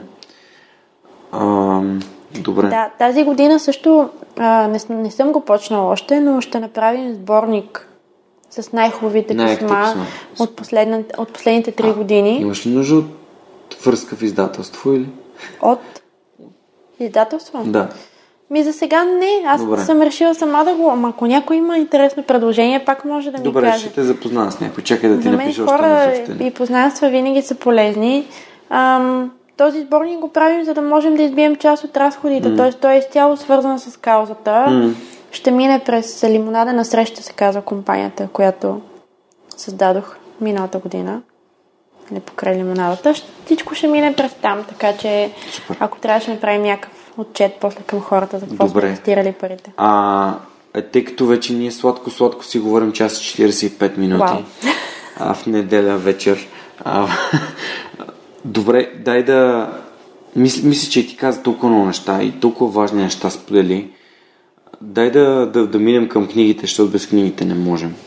Има ли книги, които би препоръчала на някой така да прочете и Аз съм ти донесла две книги. Ти си ми донесла книги. Да. А имах някакво усещане. Едната ти я казах вече. Нали, говорихме за нея. Вау! Михай Чиксен Михай креативност, психология на откривателството и съзидателността. Яко. Тук нещо има значение. А, аз си пиша постоянно някакви неща и си се връщам. И другата е изкуството на създаване на магически преживявания. Тя е Даран Браун. страхотна книга, която Това ми дадоха Браун. в замъка на това обучение, на което ходих. Фердинандо Бускема и Мариано Томатис. На някой, ако му е интересно да научи повече за създаването на магия в живия живот, както примерно вътре има много Това интересно. да не е като театър на сетивата. Подобно, но е малко по-различно. Мисля, не е само за сетива. Нали, театъра на сетивата, този тип преживяване е само един вид преживяване. Тук са описани много различни видове преживявания, които човек може да изпита, които всичките са свързани по един или друг начин с сетивата, но а, театъра на сетивата е един формат, просто един начин да създадеш преживяване. Има много разнообразни начини. Най-любимия ми пример е, не знам дали си чувал за житните кръгове. Не, не съм. Житните кръгове, които стават страшно популярни в цял свят. А, и всички хора си мислят, че са направени от извънземни. Включително и аз си мислех, че са били направени от извънземни. Много, до, съвсем скоро, докато не взех тази М. книга в ръце.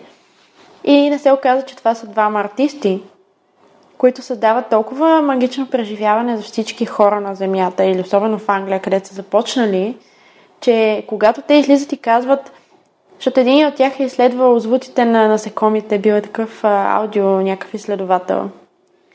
И хората почват, чуват някакъв запис от някакъв шторец по време на събитието, което се случва. И те започват да го анализират. Това бил запис от марсианец или от не знам си къв си, не знам си, що си. И той се опитва да излезе и да каже, хора, не, това е шторец, аз съм еди къв си, забравете, нали, да им разбие мистерията, да им разбие магията. И те стават едно на бунт срещу него. И за тотално изляза извън контрол техния експеримент. Много успешен. И това е магическо преживяване. Да накараш хората да вярват в нещо толкова out of the ordinary, нали, да им дадеш mm-hmm. някакъв смисъл, да им... Това е брутално. Вау. Вау. Супер. А има ли някакви други книги, освен The Art of Creating Magical Experiences? И аз в момента чета такива по-аналитични книги. А нещо, което ти направи много силно впечатление? Много, много силно. Аз забравям много. Но сега чета на проб а, за приказките. Забравих точното име на книгата. Проб. Владимир Проб. Той е okay. Май единственият учен, който е направил такова системно проучване на това как се създава приказка. Добре, коя е любимата приказка?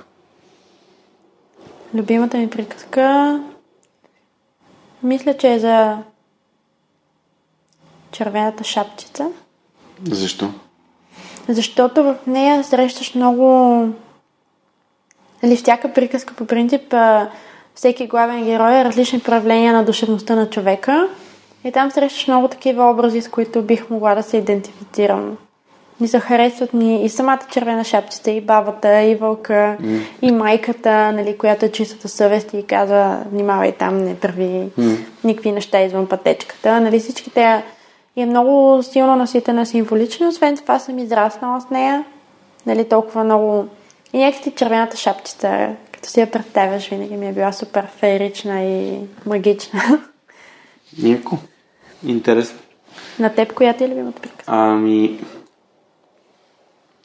Зададах ти този въпрос, защото а, аз сетих за най-съвременната приказка, която съм чел, която е Хари Потър за мен. Е, той е малко по-романен, то не е точно приказка.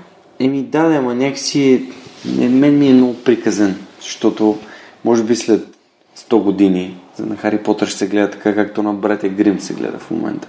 Съгласна съм, че е да. е класика. Нали? Да. Просто а, приказката си иначе... има много строга структура. Да, ми, в приказките аз... М- Трябва да е класическа приказка. Сега се сетих, че всъщност... Ами, Пепеляшка е, да, приказ... тя е много яка също. Приказката, която аз имах на касетка и може би най- най-много съм слушал като дете. Имах един кастофон на Sony. Нашите имаха, аз просто mm-hmm. го заземах и си слушах. И си слушах приказки на него. И Пепелешка просто сега се замисли за това колко силно одиален съм и колко много ми е въздействала тази приказка. Да, силно беше. Как Даже е? в момента я чувам как, как върви в главата ми тази приказка. Това е преди 25 години и повече. Да. И другото, което е, че на мен майка ми ми разказваше много приказки на морето, като ходихме. Mm. Тя, тя ти пише, mm. просто не публикува, mm. но тя отмърза да не правим замъци, да не тичаме по плажа, ме позиционираше до нея на плажа и ми разказваше приказки и някакво като шехерезада, и, нали, докато О, аз само казвам, добре, да, да, нали, разкажи ми още и тя почини си 15-20 минути и ще ти разкажа. и така си купуваше спокойствие за нея, нали? Супер яко. Да. Супер. А добре, само един въпрос преди да се насочим към последния въпрос за епизода. Ти как успяваш да правиш всички тия неща, които ги правиш? Мисля, как успяваш да се съхраниш продуктивността? Има ли някаква формула за това? Няма формула. А как го правиш така, че да можеш да правиш всичко? Ами, просто постоянно правя нещо. Когато има работа да се свърши, знам, че трябва да я свърша, нали? А, ако трябва да... Например, ако трябва да направя нещо за писмата, работя и уикендите. Не работя. Даже те ми се подиграват хората, като кажа, че работя. Какво работиш? Ми за коледа в писмо. Е, то това е работа ли? Викам, това е много работа. Нали, дори само сега на Деси, на малката Деси да й каже какво бих искала да направи и как да го направи, това също ми отнема много работа, да. А, така че всичко това е много работа. Просто за мен няма... Почи... Това е почивка също. Нали? Mm. Хем е работа, хем е почивка. И знам, че го правя, защото има някаква цел и ме зарежда. Не мога да седа и да не правя нищо. Аз това казвам. Те викат, не ми си почини. Викам, и какво ще правя, като си починам? Ще лежа на дивана. Мисля, нали, не мога. Или трябва да чета някаква книга, която ми е полезна, или трябва да пиша нещо, което ще ми свърши работа, или каквото и да е. Смисъл. Така че така успявам. Смисъл, трудно е. Не казвам, че е лесно. Миналата година след коледа в писмо, защото имахме и стратегически срещи в работа точно преди това и коледно парти, което аз пак организирах заедно с една колежка. След това коледа в писмо и наистина имах нещо като бърнаут след това две седмици. Но пак би го направила. Супер. Питам те просто, защото нали, мен помощта, която Силви ми направи, а Силви от супер продуктивност ми, ми направи, така доста ми помогна, но аз в теб виждам някаква структура, аз бях доста хаотичен и имах нужда от малко структура. Така че всъщност нейната консултация доста ми помогна, а и тя дава отстъпка за всички хора, които имат нужда от някаква консултация за продуктивност. А, Ами Аз бих се възползвала. в линка отдолу под епизода. Ми, ще свържа с Силвина, тя е много яка. А има доста, доста готини инструменти. И отиваме към последния въпрос на епизода. Точно наближаваме 2 часа. Той е, ако можеш да се върнеш назад в машина на времето към себе си, колко назад би се върнала и каква информация би си дала?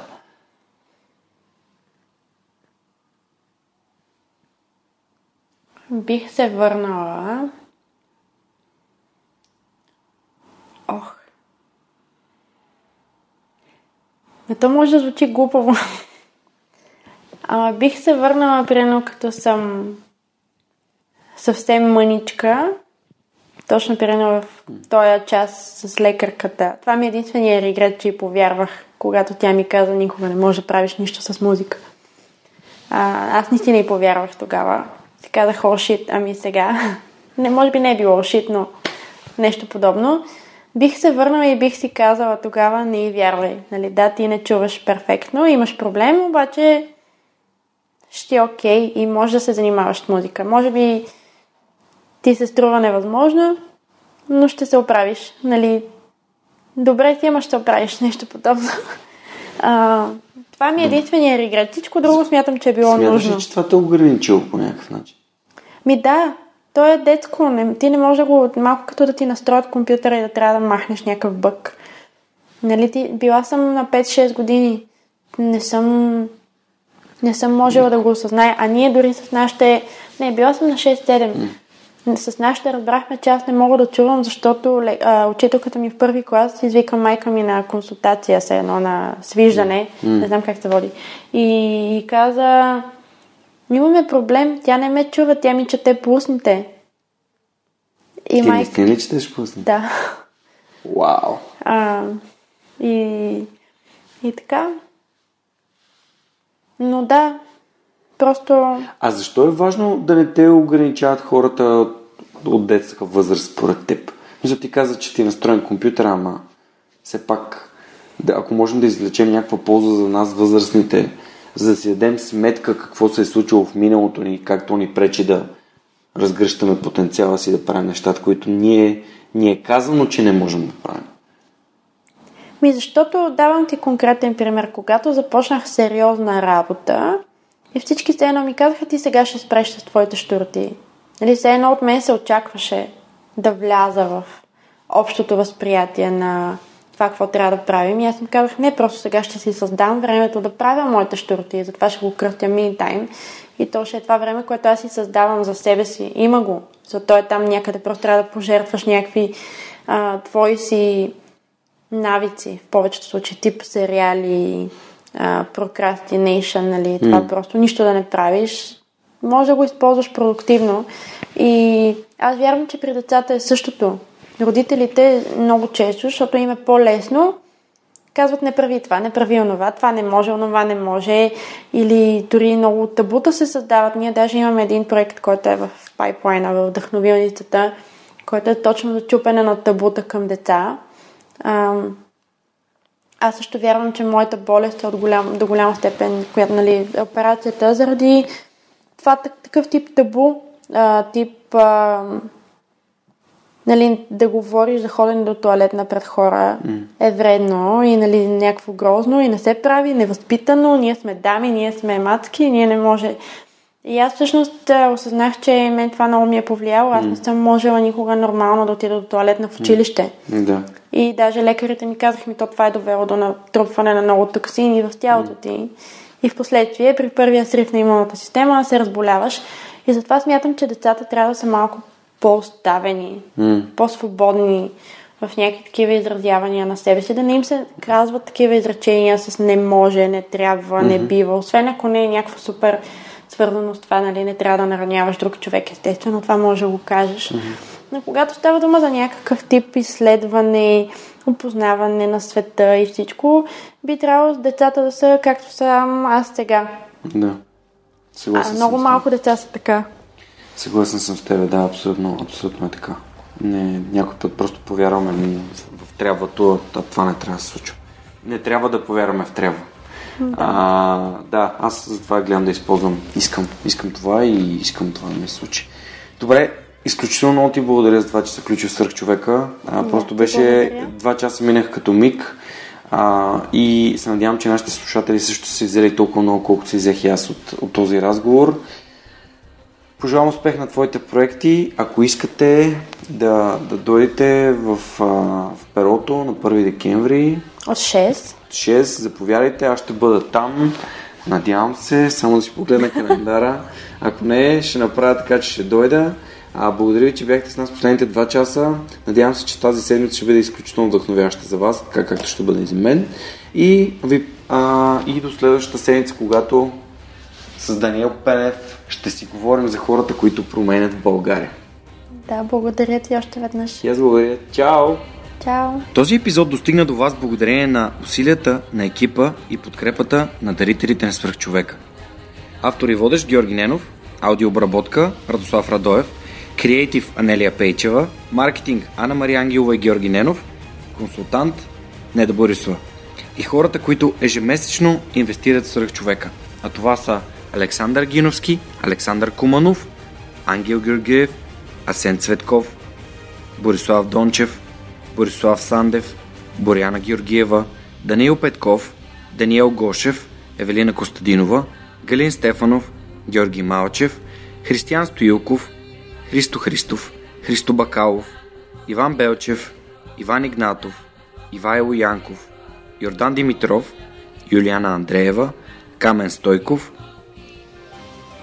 Кирил Юнаков, Константин Спасов, Коста Атанасов, Кристиян Михайлов, Лиляна Берон, Любо Киров, Маргарита Троанска, Мария Дилова, Мартин Ангелов, Мартин Петков, Мартина Георгиева, Мила Боги, Миро Желещев, Мирослав Филков, Мирослав Моравски, Нетко Христов, Никола Томов, Николай Василев, Павлина Андонова Иванова, Павлина Маринова, Помен Иванов, Радислав Данев, Радослав Георгиев, Райко Гаргов, Румен Митев, Силвина Форнаджиева, Симона Дакова, Синди Стефанова, Стани Цветанова, Теодора Георгиева, Тодор Петков, Яна Петрова, Яни Живко Тодоров, а, Атанас Атанасов, Бисер Вълов, Георги Генов, Георги Орданов, Даниел Гочев, Деница Димитрова, Ели Спасова, Ивелин Стефанов, Надежда Гешева, Невена Пеева Тодорова, Николай Маринов,